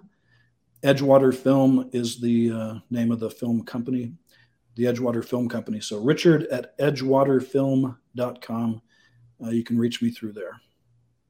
Fantastic. And then also, if somebody, uh, we should all just, if somebody's interested in watching States of Grace or God's Army or Brigham City, you don't have Amazon or uh, um, you'd rather just have a, a hard copy like a DVD. If anybody still does that, you can go to richarddutcher.com and uh, order one through there. So fantastic. All right. Are you up for some phone calls? Yeah. Yep. Let's do it. All right.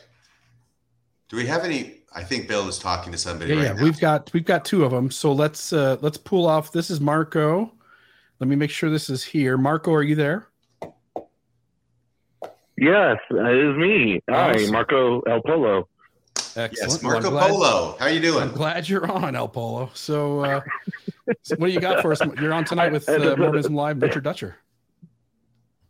Yeah, yeah. That's just a quick shout out to Radio Free Mormon. Sorry, I, I messed up the polo last time. That's uh, that's on me. So no, no worries there. Hey, Mr. Dutcher, a pleasure to meet you. Um, I think you might know um, a Joe Puente. He used to run up like Utah Filmmakers Association or something like that a long time ago. He might still do it.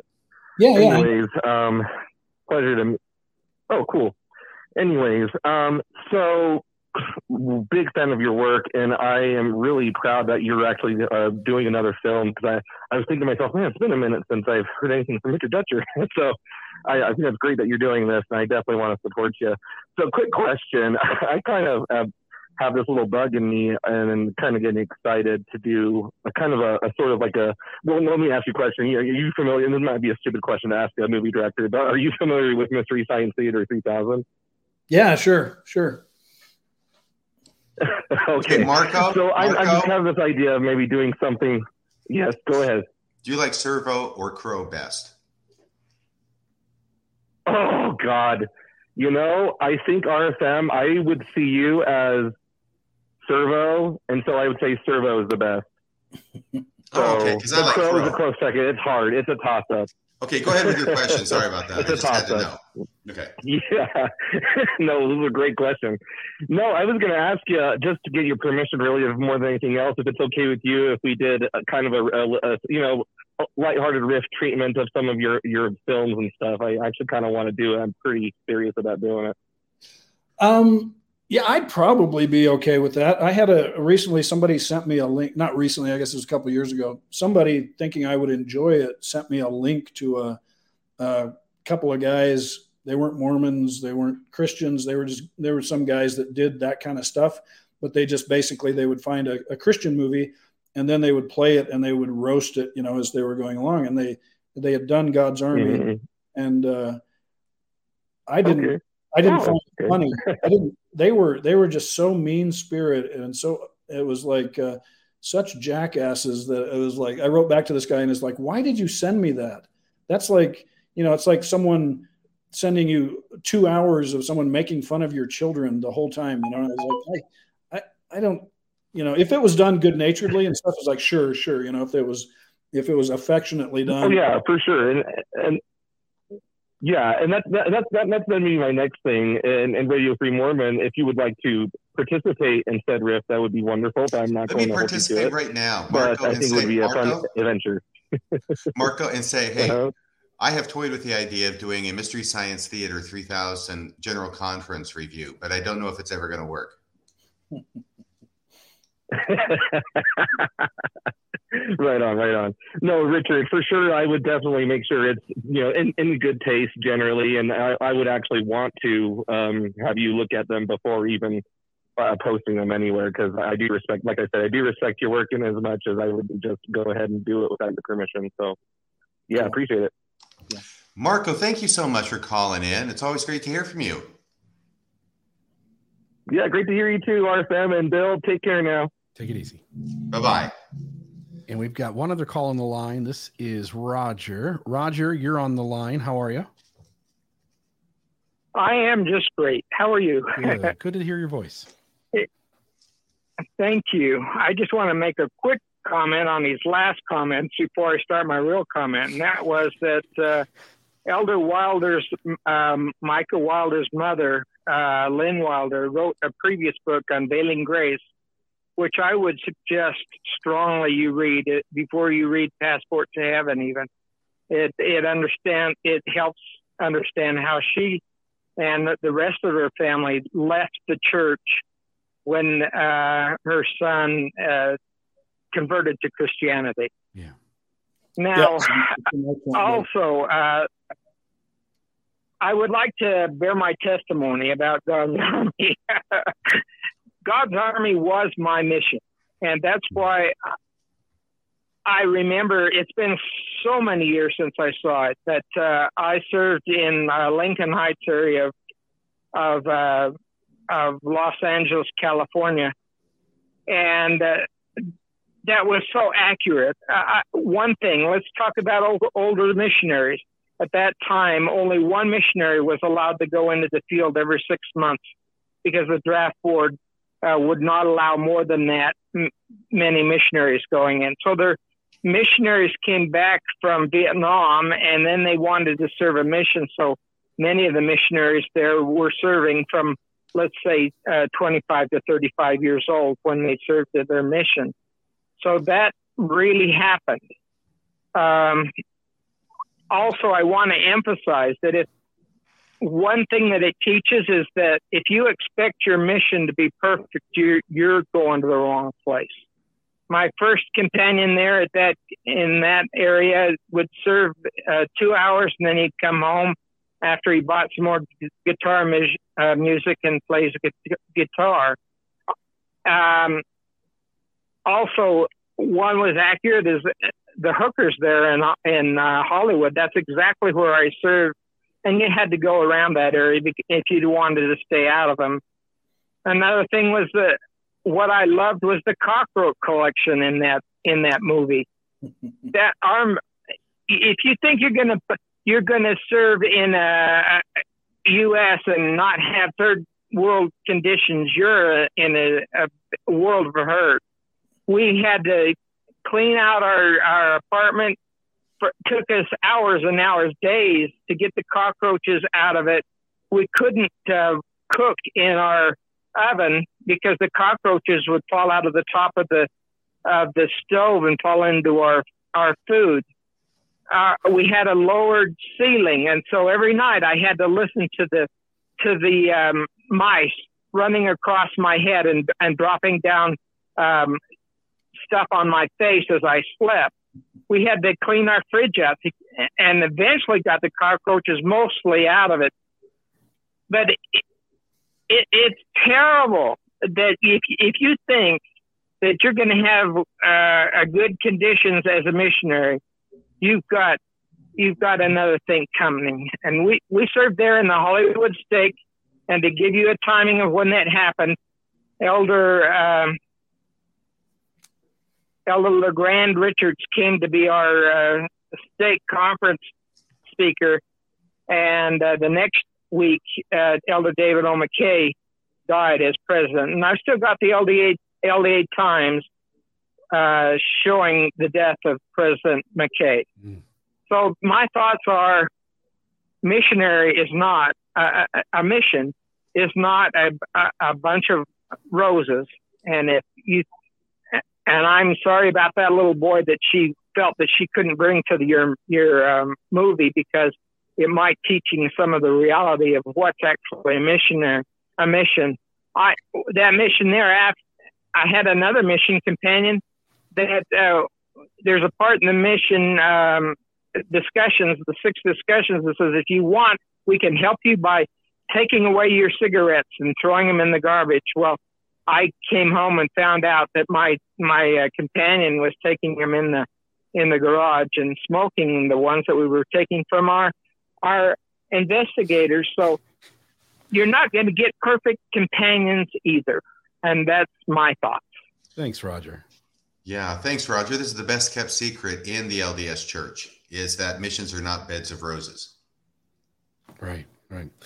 All right, we've got one more. We had two calls. One dropped off, but here's our last call. This is Eric. Uh, Eric's on the line. Eric, are you there? Hey, I, I am here. I'm almost disappointed you took my call. I was hoping we could do another 40 minutes about Roger's cockroaches. Yeah, maybe, maybe those are. Hey, look, look. I had we had cockroach issues in a certain apartment in Japan, and the deal with the cockroaches was you come in uh, from tracting at night and it's dark out, right? And there's this main area with the tatami mats where you're going to put your your um your blankets and everything to sleep every night. And you come in, you turn on the light. No, no, no, no, no, no. That's what it was. I've been out only a few months. We come in. There's a missionary. Before you turn on the lights, you got to grab the vacuum cleaner and you have it ready to go. You turn on the lights and then you start going to work with that vacuum cleaner before all the cockroaches can disappear in the corners. That was the nightly ritual. Well, I, I'm, I'm sorry I missed out on that. And as much as I'd like to talk about t- cockroaches, I thought maybe I'd ask about filmmaking. Eh, Please, whatever. please get us back on track. Here we go. But, y- you know, Richard, I, I haven't seen a lot of really great depictions of the loss of faith uh, in film. Um, one is the, uh, the the damn them scene in God's Army, which just watching as an ex-Mormon is is absolutely heart wrenching. And the other is uh, was recently um, Richard Garfield in uh, uh, Under the Banner of Heaven in the car as he was, you know, his, his heart was breaking, realizing that Mormonism wasn't real. I just wanted wondered if you could address what what does it take to put on film a, a realistic and meaningful depiction of uh, of the loss of faith. Yeah. Uh, well, it's one of the hardest things to to do. It's um, I've found a lot of times in my in my spiritual filmmaking career, I find myself often filming something that um, nobody's done before, or at least nobody's done well before. I, you know, usually, I mean, if you're making a, a bank heist movie or a romantic comedy or whatever, you know, there's hundreds of examples of, oh, you can go back and do it like, you know, like Scorsese did it, or like, you know, you can go on and on and on. But um, when I made God's Army, there was, I mean, the scene where the the elder, one of the hardest scenes to get to capture on film for that film was uh, where the elder is praying at night by himself in the room, trying to, you know, have some connection with God, trying to have some, you know, experience, trying to have, you know, gain a testimony, you know, as as a Latter Day Saint would say. And of course, the actor that I was working with wasn't LDS, and uh, and uh, so I was trying to get something out of him that he hadn't experienced. That he um, he didn't. He was Jewish. He didn't even you know he didn't have a, a a relationship with Jesus. So it was even like a. I was just trying to. I was trying to tell him, you know, what these experiences were like, and um, and he was trying to portray it. And it was. I was shooting on film, and I had very little money to make the movie. And we burned through so much film of me just. He's sitting at this chair you know, praying and I'm lying on the floor, like looking up at him just a few feet away and I'm talking to him and I'm working and it, it took forever until we got something that I, in fact, I went back and reshot some of that. It's like, I, I thought it's like, okay, I've got it. But then when I was editing it, it was like, no, I don't have it. There's, that's not there. So I had to go back and bring the actor back and shoot some more. Um, uh, and then, you know, then it, he was able to portray more of an emotional experience between a father and a son, and that's what connected for him. And, and I was able to use that in the film. But uh, the same thing in Brigham City when I didn't get William Hurt. In a way, I was like uh, to play the sheriff. Um, in a way, I was thinking, well, okay, if I'm going to play him, I knew I was going to be able to get that last scene. It was like I know exactly what I'm going for. I know exactly what that guy is feeling. I know exactly, you know, I know this. And so that was one of the fastest things I've ever been able to film. You know, we were this chaos with all of these people doing this big chapel scene. And then it was, okay, now the, the heart of the scene, we got to shoot it. And it was just like, put the camera on me, bam, we did it. And uh, it was easy. It was like, I, I, was able to just go there immediately. And I've had those experiences uh, um, but but it's that thing where you're trying to explore you're trying to find a way to depict something. Usually it's nonverbal. You're trying to de- depict something that's very very internal and very hard to to depict.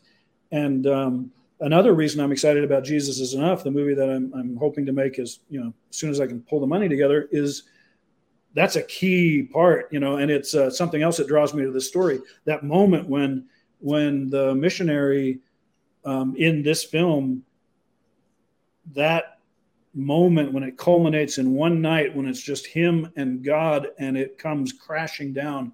I know what that's like. You know, I know exactly what that's like. And I can't wait to be able to, uh, and I've never seen it on film before. I've never seen that on film. And I'm going to, I'm going to swing for the fences. I want, you know, I want people to just be knocked out of their seats, you know. Um, and I want that experience preserved on film. And I agree with you. The Andy, Andrew Garfield scene in Under the Banner of Heaven um, that was beautifully done, but that's going to look like uh, kindergarten compared to what I'm going to do. So, um, yeah. What was it like when you were when you were directing the missionary uh, losing his faith in God God's army? You were still a believing Latter Day Saint. Uh, what was it like for you to go to that place? In your mind while you were still faithful? Well, you know what it was uh, a story I've, I've not really told, I don't think publicly, but uh, or at least not in a very long time. But the first time, you know, I'd had the experience of knowing I wanted to make movies about Mormons. I knew that that there was an audience. I knew that if I did it well, that it would really take off. Um, and then I came to you know, it's like I'm going to tell my story, but it's really hard to describe to people what it's like to, you know, in the year, you know, in the ni- late 1990s, when I was trying to create something that didn't exist before, you know, it's like I'm trying to create. Mormons had only had the institutional films. That's all we had. We had, you know, Windows of Heaven and and Legacy and horse shit like that. Um, and so I was thinking, how am I going to um, tell this story and do it authentically. I want it to be real, but it was hard. You know, my, I, I did like three drafts of the script and I gave it to my wife, Gwen, and I, uh, I was, you know, the third draft when I was finally like, I think I, I think it's good, you know. And by the way, in the original thing, the the character of Elder Allen, the main young guy, he was uh, uh, he was a baseball player. He had given up his, you know, given up a chance to go play professional baseball to go on a mission. That seemed like a good dramatic story for me at the time. Um, but my wife, who was very perceptive, um, she said, "You know what? It's good, but it's missing something." And I said, "What is it missing?" And she says, "It's missing some of you. It's just, you know, it's a nice movie, but it's just missing. It's missing you." And so I didn't. I was trying to figure out what did she mean by that, and then it clicked, and I was like, "Oh." what she's basic what she's saying is that it does it's not uh, i'm not being honest enough i'm not being real enough i'm being a little guarded. I'm trying to think too much about what mormons want to see rather than what uh, story i want to tell. And so i went back to the beginning and i stripped you know, threw away the baseball stuff.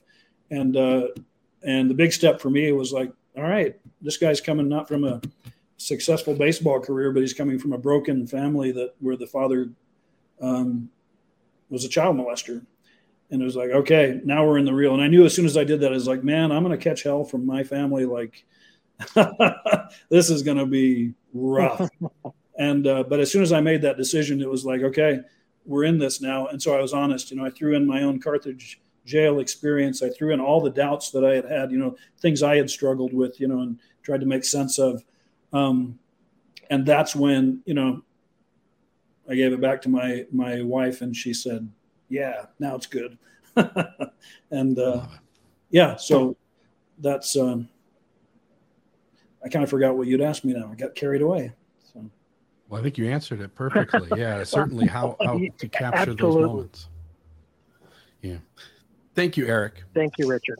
Yeah. One thing I'm just excited about though, and it's like, uh, and, and, you know, for me, it's going back. One of the things that just thrilled me and energized me about, you know, me in the late 1990s was, you know, I, I I wanted to tell these stories that other people weren't telling, and even though I'm not LDS anymore, um, and I'm not interested in you know in promoting you know that worldview anymore at all or sharing it but it's the same thing. It's like there there there are so few movies. If you start to think about when uh, i mean almost all movies if you if you think about it they're almost all just commercial products. They're just trying to entertain people you know. It's this big stories and you know excitement and and and spectacle and you know and um, sex and action and um, there are so few films and so few filmmakers who are interested in the in human spirituality and trying to explore it and depict it.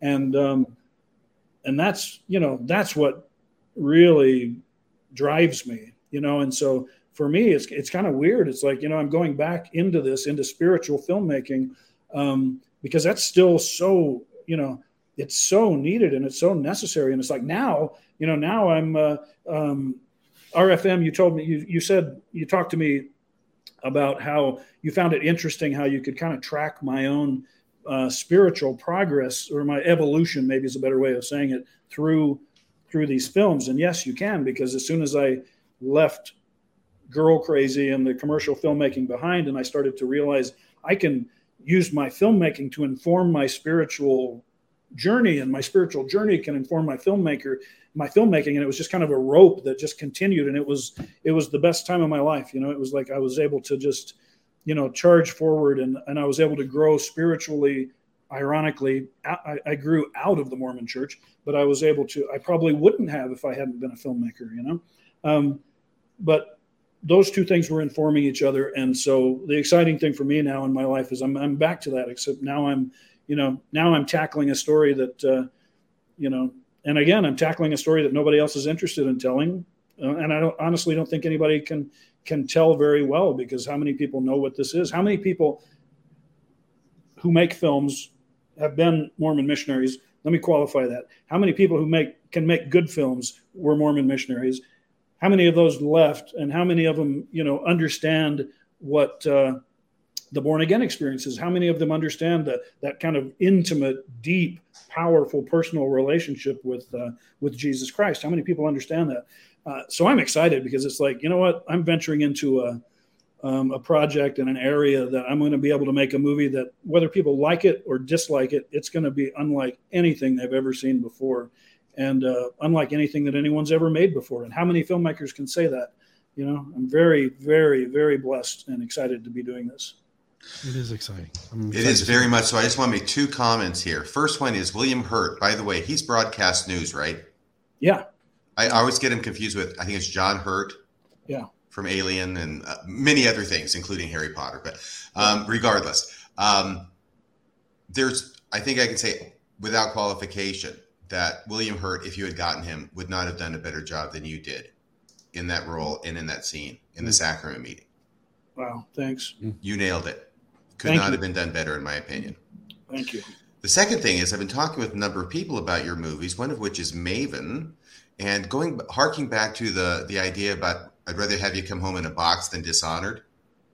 Maven made this really interesting comment to me. I think it was yesterday when we were talking on the phone that I had escaped me, and I wanted to bring her on so she could share it with the audience. Surprise, Maven. Can you guys hear me okay? Yeah.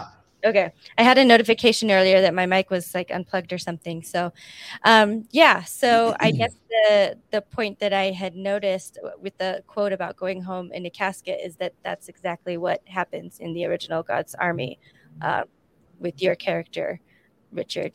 Not for worthiness purposes, but you know. Anyway, yeah. that was it. Yeah. No, I think it's great because the, the, the elder in the second movie, God's Army 2, who tries to commit suicide, does not succeed and ends up alive and going home. There's only one person in all of your move in the two movies. Uh, we'll take out uh, Brigham City because a lot of people die in that. But uh, in the two uh, God's Army and God's Army 2 movies, there's only one person who ends up going home in a box, and that is the most righteous missionary. Well, there is somebody who you never see him go in the box, but there's there's a little bit of there's some death in States of Grace. There's a couple characters that die, but you don't see them in the box. You see them get killed. You just don't see them. oh, the with the drive-by shooting. Yeah, the drive-by shooting and another one. So, well, yeah, I guess there's more. Wow, that's there's a body count in that movie. Wow. But are any of them Mormon missionaries who die? It's an action movie. Yeah, it's uh yeah, there's no other missionaries who die. Yeah, I think it's just Elder Dalton is the only one who bites the dust. You know, it is really funny that people so often ask me if I'm if I'm in God's Army too, and uh, my character, and it's like, well, you don't you don't remember. I mean, I guess I could have come back as like Obi Wan Kenobi or something, but uh, yeah. Oh yeah, at the end. In Mormonism, anything's possible. I mean, the Angel Moroni, right? So you just needed a Ouija board scene in there so you could communicate. Couldn't pull that off. So. All right. Well, I think we're done tonight. No more callers, right, Bill? We're it. I ended the lines, so we are done, my friend. Richard, thank you so much for coming on tonight to talk with us and our audience. And I really hope that everybody will take a long, hard thought about donating. And if you are in a position where you can uh, make investments of the kind that are necessary for movies to be made and hopefully get a return on your money, uh, please contact Richard Dutcher personally. He'll be glad to talk with you and answer any questions you might have about that. Love it. Excited to see the new movie, Richard. Thanks. Thanks. Yep. It uh, takes a long time to get a movie made, so don't expect totally. it in the next few months. It'll be a little. Well, while. plus the one you said you were going to release next year that you're holding on to. That's true. That's yeah, true. So there's two on oh, the way. That's true. Love it. Thanks awesome. again so much, Richard. Yeah, thanks. It's been a blast. Have a great night. Thanks.